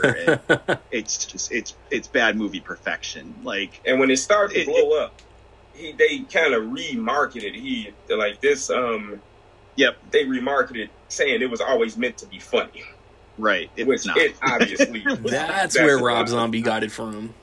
Yeah. yeah, and it was Nick not. said, um, Nick asked me one time when I was speaking with Tommy Wiseau, he said, does he, Nick asked me, does he know that the movie itself is bad? Like, unironically. And I told, I'm like, like, Nick, I don't know. I honestly don't know. no one knows. Poor guy. So like we can end the episode now because Eric takes the crown for the worst movie that he that we're gonna like on here. Like, uh, Joey compared the Munsters. He said it was like a porn parody. I remember watching The Room for the first time and thinking, this is like one of those Cinemax porn movies. Like, I was like, the whole vibe, like the way it would transition Yep. from scene, it would show like the bridge, and you'd have that Oh. music, and then the acting, Piano's everything, playing. Yep. sticking straight to the script and not you know loosening up or anything.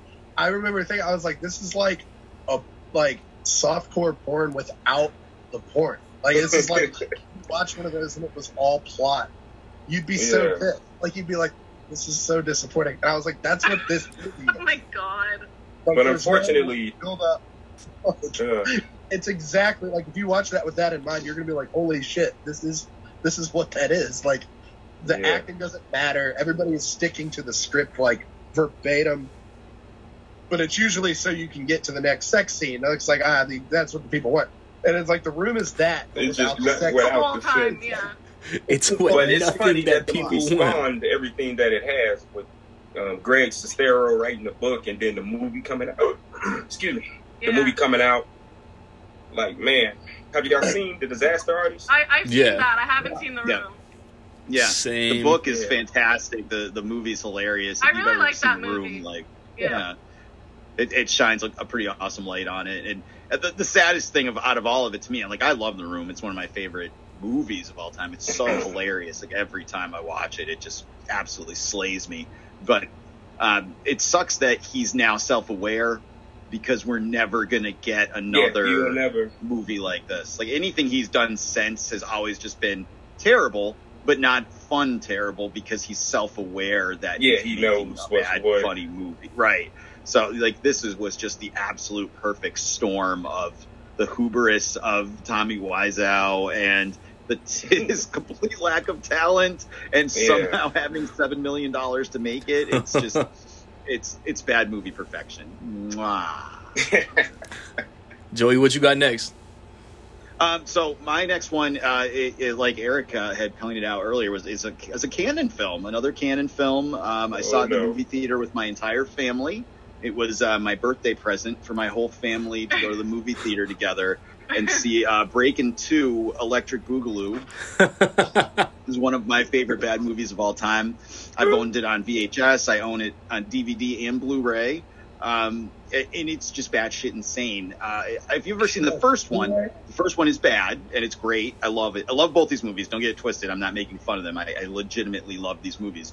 But the first one is at least just a bad kind of like movie that you see every five minutes where the kids are dancing and then they, you know, overcome something. And it's funny and it's poorly acted, but you know, it has a plot. Um, Breakin' Two is just batshit insane. Um, they made it seven months after the first one was released, so it came out the same year. Same and there's year. like Oh, no wow. script. There's no script. It, it's literally they have to save their um, teen center, and they have to do it by raising money, and that's just about as much of the script as you get. It, it- there's Yeah. no breakdancing cures people's Ill- illnesses in it. Um, the power of breakdancing allows um, Turbo to dance on the ceiling of his apartment. Wow. It just Yeah. it just goes nuts, and it's And Joey, let me so interrupt you right quick. Yeah. Horrible movie overall, objectively, right? But you got to give credit, filmmaking wise, to that that room scene when he's dancing. That is, Oh uh, yeah, they took advantage of um because they took the rotating room from a Nightmare on Elm Yep. Street, and Yep. they got This is um like Inception. yeah. It basically, it's a great scene. Um, filmmaking wise, it's probably the only good scene in the movie, right? Well, I like when um, they go to the hospital or Oh, yeah, um, when Ice T randomly shows up. Um, there's the part where Turbo falls down the stairs, turns into a stuntman three times his size, and then lands at the bottom of the stairs as himself. Um, Yeah. there's oh no, there's a lot of great terrible, stuff. the terrible, the good terrible scenes. But as Yeah. far as just that dancing scene, and, Oh, oh, and even in the first one, the dancing is fantastic because they legitimately they got legitimate breakers from like New Yeah, York City um, and Los Angeles. Um, the guys that played Ozone and Turbo and Electro Rock, those guys Yeah. were actual dancers. They weren't actors, which is part of the problem, uh, but they actually could dance. So that was at least something. But yeah, it, it's just it's so bad and it's so bad shit insane, and I just love it, and I love subjecting people to it. I like the uh, idea that I made my my entire family go to the movies and see it. I can only like fathom what my mom and dad were thinking as they sat there watching uh, Breakin' Two Electric Boogaloo. And it so, has its uh, sadly, only twenty nine percent on Rotten Tomatoes. When it's in my heart, it's hundred. So Better than Saving feel like it's, Silverman. it's kind of famous as a great sequel title. I always hear people reference. Yeah, it. they. I was just about to say that, Melissa. People, it's had it's got its place in pop culture. Like Kevin Smith sure. put it in um Right. Um oh, what's the movie um with um uh, the really not the religious movie, but Matt Damon brought it up. Um yeah, what's Dogma. that? Dogma. Yes, in Dogma, and Ben Affleck and Matt Damon are talking about it. And you're like Ben Ben Affleck to Matt. You're like, yeah, you're the one that thought Breakin' Two Electric Boogaloo would be the biggest box office hit of all time. And he's like, hey, box office pending. That's good. Which uh, which one of these movies was Van Damme in? The first Van one. Damme was in the first one as an extra, Right. just in the background with a singlet on, dancing. Dancing for no reason. yeah. Just like in um, But R.I.P. to um, Ozone or Shabba-Doo, Right. Ozone, Right. recently passed away. And um, I don't know if um, Bruno Falcon was in this movie. He was the villain in the, the first one, but he recently passed Yeah. away too. He played on Poppin' Taco.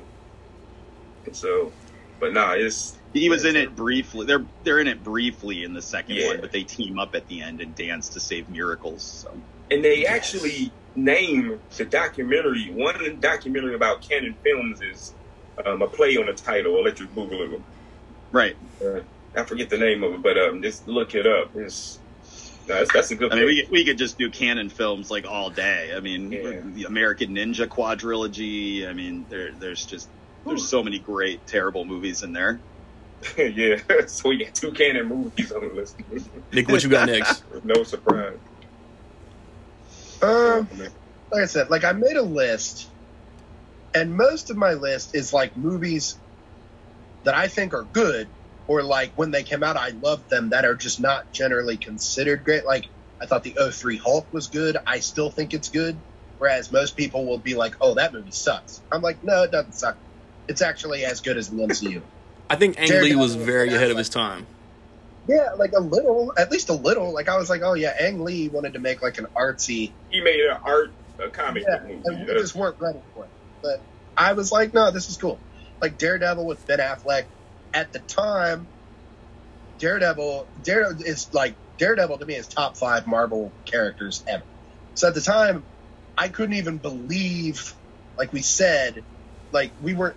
I was like, we, we have gotten nothing but Batman and Superman for like the last twenty years, and like we're getting Daredevil. yeah. And I couldn't believe it was happening. So the fact that it was as good as it was was like shocking to me. Like I was like, holy shit, that was great. And so then now, like people were like, oh, that was trash. I'm like, fuck you. Like I'm looking like I'm like maybe it wasn't great. Like fuck, it wasn't trash. But like one movie that the first time I saw it, I thought was like genuinely great. Like it was like blew me away. I was like, holy shit, that was an amazing follow up. That critically, I think it's considered good, but like critically, it just didn't really deliver, and like nobody really talks about it. They're kind of talking about it more now with the release of Top Gun. Is uh, Tron Legacy Hmm. not considered a bad movie? But I'm pretty I was sure. really hoping you were going to say Iron Eagle, but I thought that's where you're going too. I, but again, like, do I love I Iron was gonna Eagle? say Top Gun one. Like Tron Legacy, I'm pretty sure has like a negative Rotten Tomato. Mm, and, like, good question. that- Let's check that tomato. I'm pretty sure it's in like the 40s or 50s. Yeah, I need to look that. That's amazing if it is, because I think this is. Bewilders me. But I remember Yeah. feeling like that was like the rare movie that like I've always liked Tron. I feel like most people like Tron, or it's at least kind of considered like a sci-fi classic, like it was like a groundbreaker. I've always thought it was like a really cool. It was fifty-one percent. Fifty-one percent. Nick was right. Wow, you have a good memory, Nick. blows my mind. 51? That's not even that low. But I'm like, you're telling me this isn't 98? Like, I remember seeing it the theater, like, I was like, holy fuck, that was such a good follow up to Tron. And it was so dramatic. And I didn't need Tron is not a dramatic movie, but it, like, brought out, it, like, made it, it's kind of like Top Gun did. Like, it took this movie and, like, added more dramatic stakes and it, like, brought Jeff Bridges back and like gave an awesome performance. And I was like, Yeah. Yeah. and the the effects like blew me away. Like I was like, holy shit, look how far we've come in like 25 years. Oh my god! And then Daft Punk did the music, and it's like the best soundtrack I had ever heard. Like this is so creative and so cool and so well directed, and Mm-mm. and like I got home and like read a review for it, and it was like, eh, Ass. two and a half out of four. Like it was fine. I was like, wait, Wow. like that was like a, what like we we saw the same movie and like to this day i still think it's like a great it's not something i've kind of been like well actually it's not that great like i watched it maybe a year or two ago like just out of boredom and i was like yeah that's still fucking fantastic yeah. it's maybe not And you mentioned Daft Punk, um, Nick. And seriously, I'm not even joking about this. Um, if Trent Reznor and Atticus Ross can be nominated and win an Oscar for the Social Network, at the very least, Daft Punk should be nominated that should have Yeah. been for that score. That's some amazing music. every- i was like dude the tron legacy soundtrack should be album of the year at the grammy like i was like telling everyone i was like this is the I'm gonna coolest listen now. You've convinced me. it's so cool. It's maybe not everyone's cup of tea, but like not everybody likes like Electronica or whatever. sci-fi bullshit. But like if you can handle that, it's so good. And like Garrett Hedlund kind of took some shit. Like he's kind of one of those guys where it was like we talk about guys that they kind of tried to make a Sam thing and Worthington, didn't pan out for 'em. Taylor He's Kidd. not Yeah. one of those guys. I thought he was fine in the movie. It wasn't really about him. Like He's Olivia good. Wilde stole most of the show as her character, and then it was about Jeff Bridges' character. It was about Neil Flynn, or what was his name? Yeah, that's right, Sam Yeah. Flynn. Anyway, Kevin Flynn. Neil Flynn is someone else. Kevin Flynn. Sorry.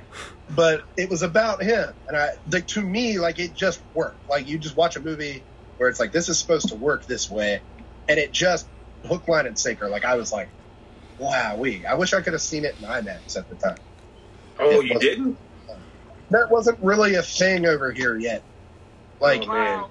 Because they definitely it's one of um, the earlier movies that they shot a lot in IMAX, with Yeah, IMAX it- I cameras. didn't have an IMAX theater in, in 2010. It was like 3D. Like they would say Avatar didn't invent 3D, and I was like, well, no, but it was really one of the first movies to like. It was like they put it in theaters, and they were like, you have to see this in 3D. Like you have Yeah. to. Get Yeah, it opened doors. Yeah. Friday the Thirteenth Part Three invented 3D, sir. What? Oh no. Jaws three. Yeah. But like not the fucking the red and the green. God damn it. But anyway, I don't know. I probably could have picked something else that's like actually shitty. But like th- that's one Like of those like I'm about like, to do? fact that it has He, he rotten defends it. He defends it. You convinced like- me. I, I kind of want to see it now. like the fact that it has a rotten tomato is like wild to me, especially in hindsight. Like in time, the fact that more people didn't come around to it and be like, actually, this is like kind of a masterpiece. I'm like, are you shitting me? Yeah, people love Jeff Bridges. I, I don't know what happened there. Dude, And that was like right after he won an Oscar too, so there was like a little bit of agree. So it was like Jeff Bridges returns in two roles, and I was like, I was just hook, line, and sinker. I don't know. Mm-hmm. It was great to me. All right. I think I'm going to defend some horror remakes. Uh-oh. I enjoy. Hey, Yeah. I enjoy the Friday the Thirteenth remake. I enjoy the Nightmare on Elm Street remake. Nick, wipe your face. I enjoy the first Rob Zombie Halloween remake to keep Rob Zombie running theme on this episode. I like them. I like I like Fast Jason. I like You'd like them to do what? I like him big and, and, and faster than normal, fool. I like I like Michael Myers in that first movie. You don't need the backstory, but I didn't hate it. And then That's like the best part of the movie. Like that's what I was saying. I was like, the best part of Michael Myers is that you don't 100 percent know his backstory, but that is the best part of the Rob Zombie movie to me. So I'm like, what do I know? Like maybe I don't know. and then like in the Nightmare movie when Freddy Krueger pops up on Katie Cassidy right before he kills her, I always jump. And if if I can jump watching a horror movie, I'm not gonna hate it. I tell you this, which was a cool concept. I'm glad they used for that. Is the the micro naps, Yeah. and that he was haunting them by that. That was a cool concept. I wish they'd played with that a little more, but it's still a shitty movie. But yeah, it was. Um, It's not great. I don't hate them. I don't really hate any of them. Yeah. Oh yeah. Oh yeah. Um, Randy, you know where they filmed So- that Nightmare on Elm Street? Not in Chicago. They did. They Go- filmed a little bit of it. Go in away. The, um, the suburb. Yeah. Go look it up, buddy. Go away. That I hate it now. oh man. Springwood or whatever is supposed to be in Ohio. Yes. but now, which one do you like the most? Which one you had to get rid of? Keep one between that Halloween, Um, those remakes, Friday and Freddy. Probably Halloween. Oh, really? Interesting. I think so. I think the best of those slasher remakes was uh, the Texas Chainsaw Massacre. Yeah. Like I thought it was like good, especially when it came out. Like at the time, I was like, it's like actually scary, like you said. Like it was effective, It's not bad by definition. By the time Nightmare on Elm Street came out, I was like 20, 21, and had seen the original a billion times, and so I was already a little too jaded. Like I was like, I went in being like, this this is not going to be it. This is not going to be as good as, and I was right. Ah. Fuck But I Is that an official pick for you, Nick? Do what? Is that an official pick for you? The Texas like- Chainsaw?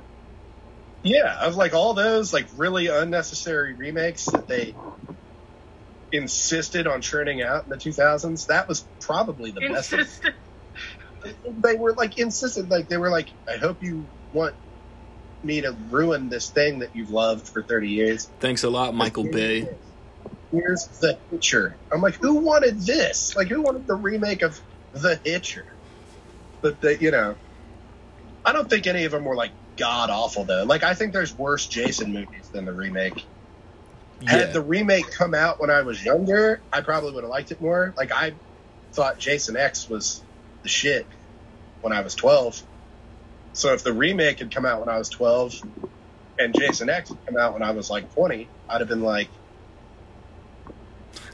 this remake is great. Mm-mm. Jason X is dodge. I know it's interesting those remakes, the Nightmare on Elm Street and Friday the Thirteenth. Um, there's an actor that's in both of them and gets killed. by uh, Aaron Yeah. Yoo.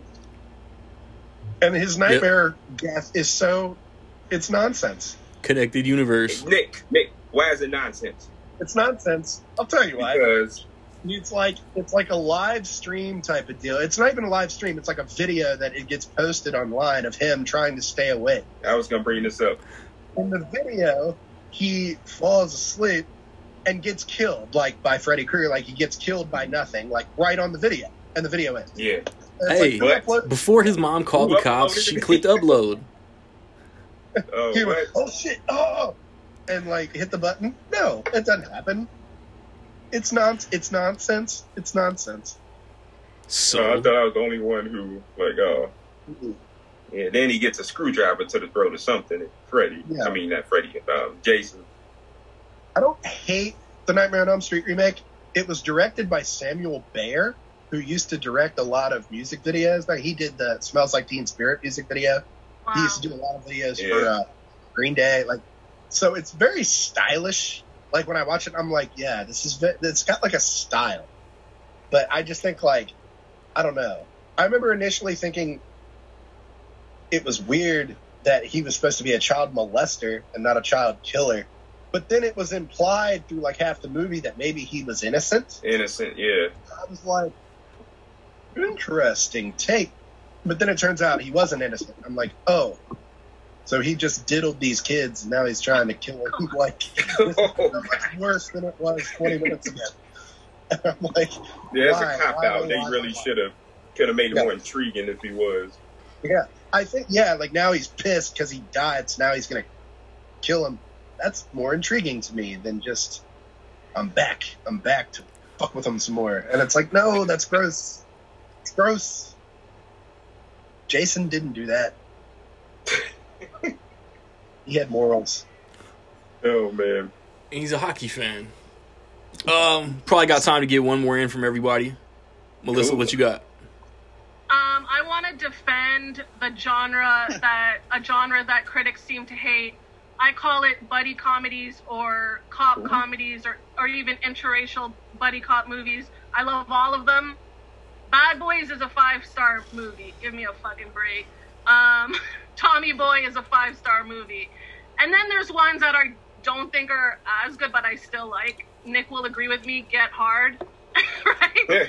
There's so many movies like that. Blue Streak is a fucking good movie, Yeah. but again, anything Martin right. Lawrence, anything Martin Lawrence, anything Eddie Murphy in the 2000s, uh, Bad Company, I Spy. Randy introduced me to Bad Company. A, a, that's a Chris Rock movie. Again, any Chris Rock Blue movie, Streak is thirty six percent. like that's a five star movie. Anything of those Yeah. black comedians in the 2000s, love all those movies. Oh, that's hate. Yeah. we, uh, I posted nothing to lose the other day for its anniversary, and I got a few people saying like, I think that movie's hysterically Yeah. funny, and it's not critically acclaimed. Please another don't kill me, Freaky all time. Jason. How is Blue There's so many- thirty six percent? There's so That's many crazy. of those. Um, all of the Norm Macdonald movies. Okay, again, I don't think those are good, but I still like them. So- Macdonald- Yeah, Dirty Work and Screwed. I mean, anyone who grew up at that time likes those movies. Yeah. Wow. Dirt, Dirty was Work is a classic. Totally understand. Note to self. Yeah. Hysterically. Like Dave Chappelle and Bruce uh, Blue Streak. That's just racism. I mean, I'm sorry. That's something. Thirty How, how can you watch Blue Streak and not start laughing immediately? Yeah. He took The my shoelace and told me I couldn't read good. Yeah, it's a stylish movie. It, it, yeah, nothing, nothing wrong. Yeah. I mean, there was this video that was trending with a little. Now, Blue Streak came out nineteen ninety 99. September. There's a video of um, this little like ten year old boy doing the pizza delivery man, and like, wow, that's amazing. Put your hands on the oodles and noodles. I'm telling you, it's it's it's just it's just like I know Eddie had some bad hits around that time, Pluto Nash Yeah. or whatever, but he had some good movies in there. I like Showtime, Life, Robert Bowfinger. It's always Yeah. funny. I like those movies. So uh, you know, not everything he did was shit, but people just did a huge paintbrush. Everything he did Yeah. was shit. Big old stroke. Yeah. It was Ben Affleck too. Like I said, like 2003, 2004, everything Ben Affleck did, they were like trash, Oh, trash. Gigli's? I was like, is Jersey Girl really that bad compared to, or are you just remembering Gigli and being like, yes, it was all horrible? Uh, the Jersey Girl was Yeah. fine. It just wasn't great. It wasn't bad compared to something horrible. But yeah, Showtime is very funny with Eddie Murphy. Nobody Yeah, ever that's talks. a good movie. Renee Russo. I mean, that's a good movie. It's People funny. need to give these movies the second chance, but hey, if, if they're not accessible, then it's never gonna happen, right? I don't know. I remember thinking uh, Big Mama's House when it came out was like genuinely hysterically funny, and I watched it like kind of recently. It's not that good a movie. so Uh-oh. it's it's been like a you know what? You're right. That's probably what made everyone discount all those Martin movies. But some of them are so good, you know. Oh, yeah. Blue Streak is genuinely like hilarious. Like Yeah. Yes. everything Dave Chappelle says in Blue Streak is funny. like cut lips off, kiss my ass with them shits. Like That's- Mhm. it's like especially to like a nine, ten year old. Like I'm like this is That that's right. It blew our minds. Yeah. It definitely blew our minds. yeah. Eric, what you got next? All right, I'm going back to the 80s. so this movie is uh, now. If you all don't know who Dean Cundey is, the cinematographer, Google him right quick. And he did the cinematography for this cheesy uh, 80s fight action movie starring Patrick Swayze called Roadhouse. that's So- not positive tomato. 37%. Whoa. Really? What? Yeah. It's, um, It's You don't lot, hear Nick's favorite dance. actor, Nick's favorite actor, Sam Elliott. a lot of retrospective hating out here. Roadhouse Yeah. is like a classic. I guess that doesn't what matter. I thought. That's what I thought. Yeah. But man, this movie uh, some of the best one-liners ever, and like the bad guys coming up to the club, like we can't get in. Like um, like no, like what are these other people doing? Like they're drinking having a good time. And then he kicks at him. He's like, I want to have a good time too. And he tries to hit him, like, you're too stupid to have a good time. Yeah, kids are shitty. I always hear about this movie. Yo, this, oh, you think, should like, definitely. It's it's something. Isn't it And- crazy violent? I, I don't know if I'll be able to handle. this episode is why my tombstone will say "fuck Rotten Tomatoes." minor, Yeah. I used Minor to think spoiler, it Melissa. kinda. Go Um, ahead, go ahead. minor spoiler: Patrick Swayze is fighting a guy, and it's a beautifully shot. Like I said, Dean Cundey. Look him up, and you'll see he did the cinematography for this movie. He's fighting the bad guy. Bad guy gets him a chokehold. Like I used to f gas like you in prison, and then My God. and then Patrick Swayze, yeah, he takes his throat, rips his throat out. Yes, that's what I've heard about. I heard something crazy like that happen in this movie. So If that um, wasn't bad enough. After his throat is ripped out, Patrick Swayze spins around and does a spin kick, kicks him in the water, and and yells, "No!" Not not the yelling part, but when does the uh, Ronda really Rousey remake come out? What's that? When does the Ronda Rousey remake come out? I hope never. Never. That's actually Me in too. the work. It was It was rumored like five years it. ago. Yeah, that's not happening now. Good. I, I, I watch a lot of cult movie docs and read a lot of cult movie books. So, like, yeah, these movies, I know about so many without even watching them because people Yeah. do love Roadhouse and movies I mean, like that. there's a Blu-ray out there somewhere with a commentary from Kevin Smith and Scott Mosier because they love this movie so much, and it's fantastic. And this movie is fantastic, like I said. And just in case y'all didn't look up, I mentioned this for the last time. This movie is cheesy as ever, but it's so entertaining and funny. So Dean Cundey is the cinematographer for Halloween, The Thing, Back to the Future, Jurassic Park. Wow. Somehow, Resume. House is in the middle. Roadhouse, obviously. You really, you really filmed those dinosaurs? nice. But yeah, Roadhouse. If you don't have it, buy it, watch it, rent it. yeah, I love Look at Melissa. I don't know if I can Yeah, handle I kind of, I kind of So, Melissa, it's not- Roadhouse as shitty when I was younger. I was, I, but I in my head, this is kind of before Rotten Tomatoes. I was just kind of thought it was a classic. Like I was like, Yeah. everybody loves Roadhouse. And I remember watching it when I was but they younger, like, do. and being like, this kind of sucks. Like this kind of stupid. And then coming around to it as older, like, oh, it's just over the top. It's so fun. How, Yes. how could you not love this? So yeah, hearing that it's actually not like beloved universally is like weird to me now because it was like I Yeah. had to come around on it. I should have just Yeah. And that's mostly by the critics because everybody was seeing it, this yeah. has a Everybody soft place in their heart. Because oh, Joey, what you I'm got? always like, what are you expecting? Like, Million Dollar Baby? Not every movie is going to be. No, yeah. yeah, it's a movie about a bouncer at a at a crappy uh, barn club or something. Yeah, like the poster is just like him. It's always him, like with his arms folded. or Yeah, with something his like arm. that. Like the That poster. tells you all you need to know. Sometimes you gotta His way or the highway.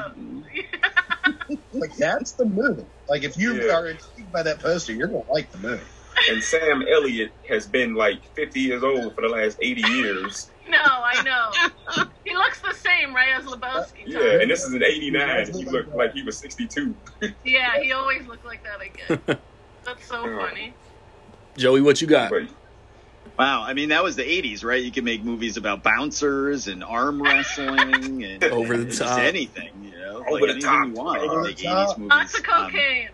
Right. Uh, you know, mine, eh, again, I'm going to age myself a little bit, and it only aired once uh, on TV.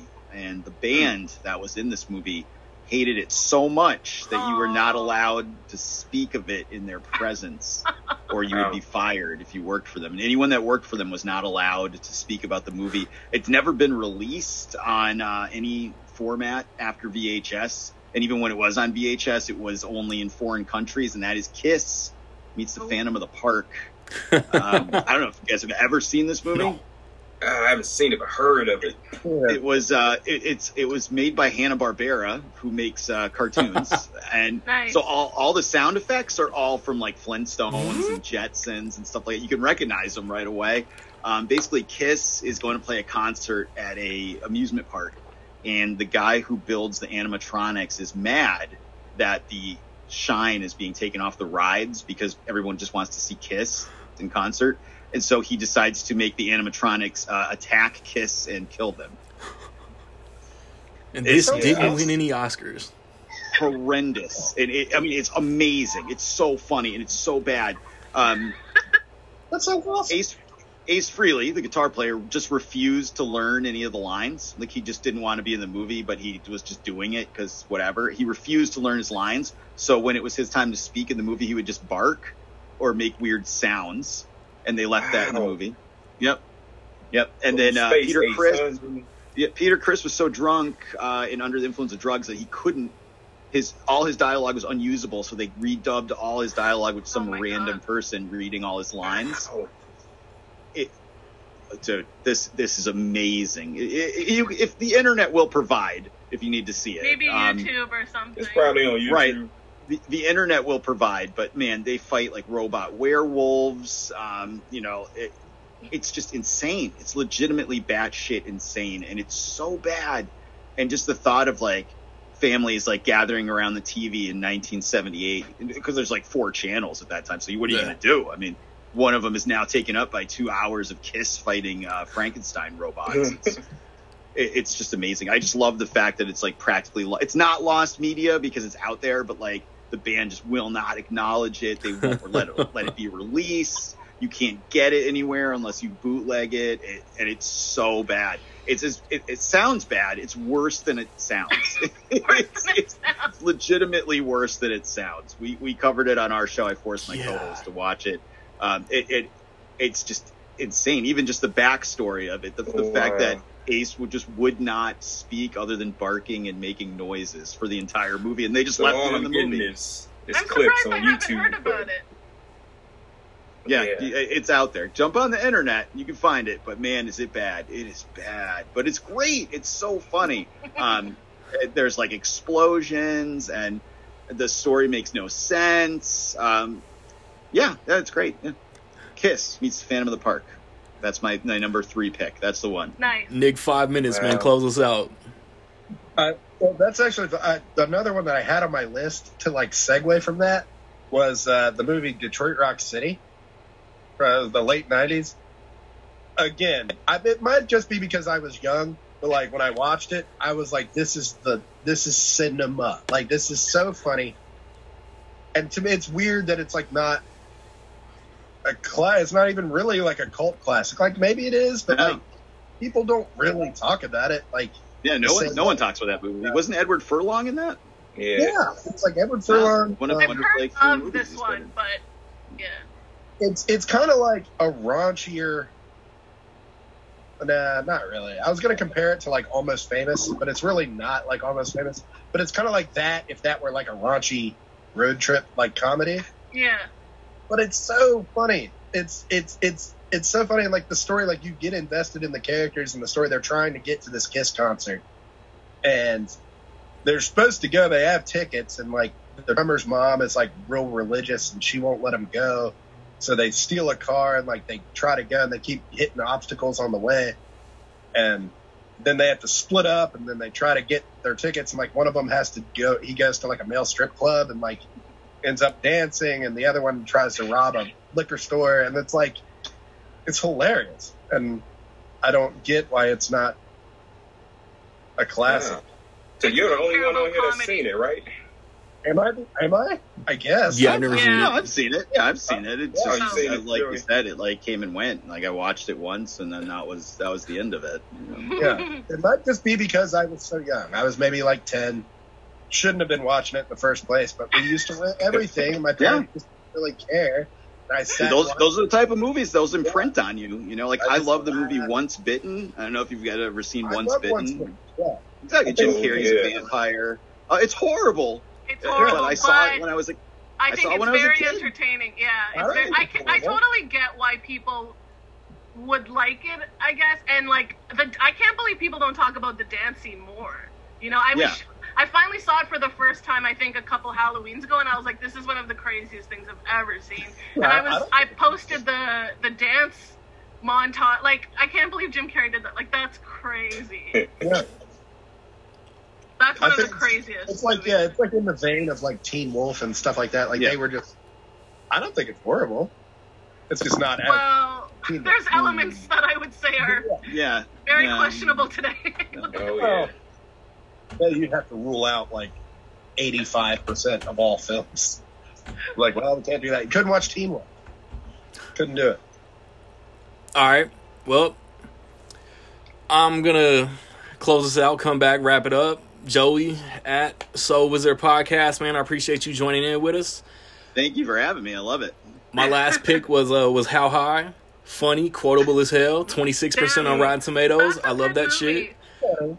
Um, it's Rec League Podcast, man.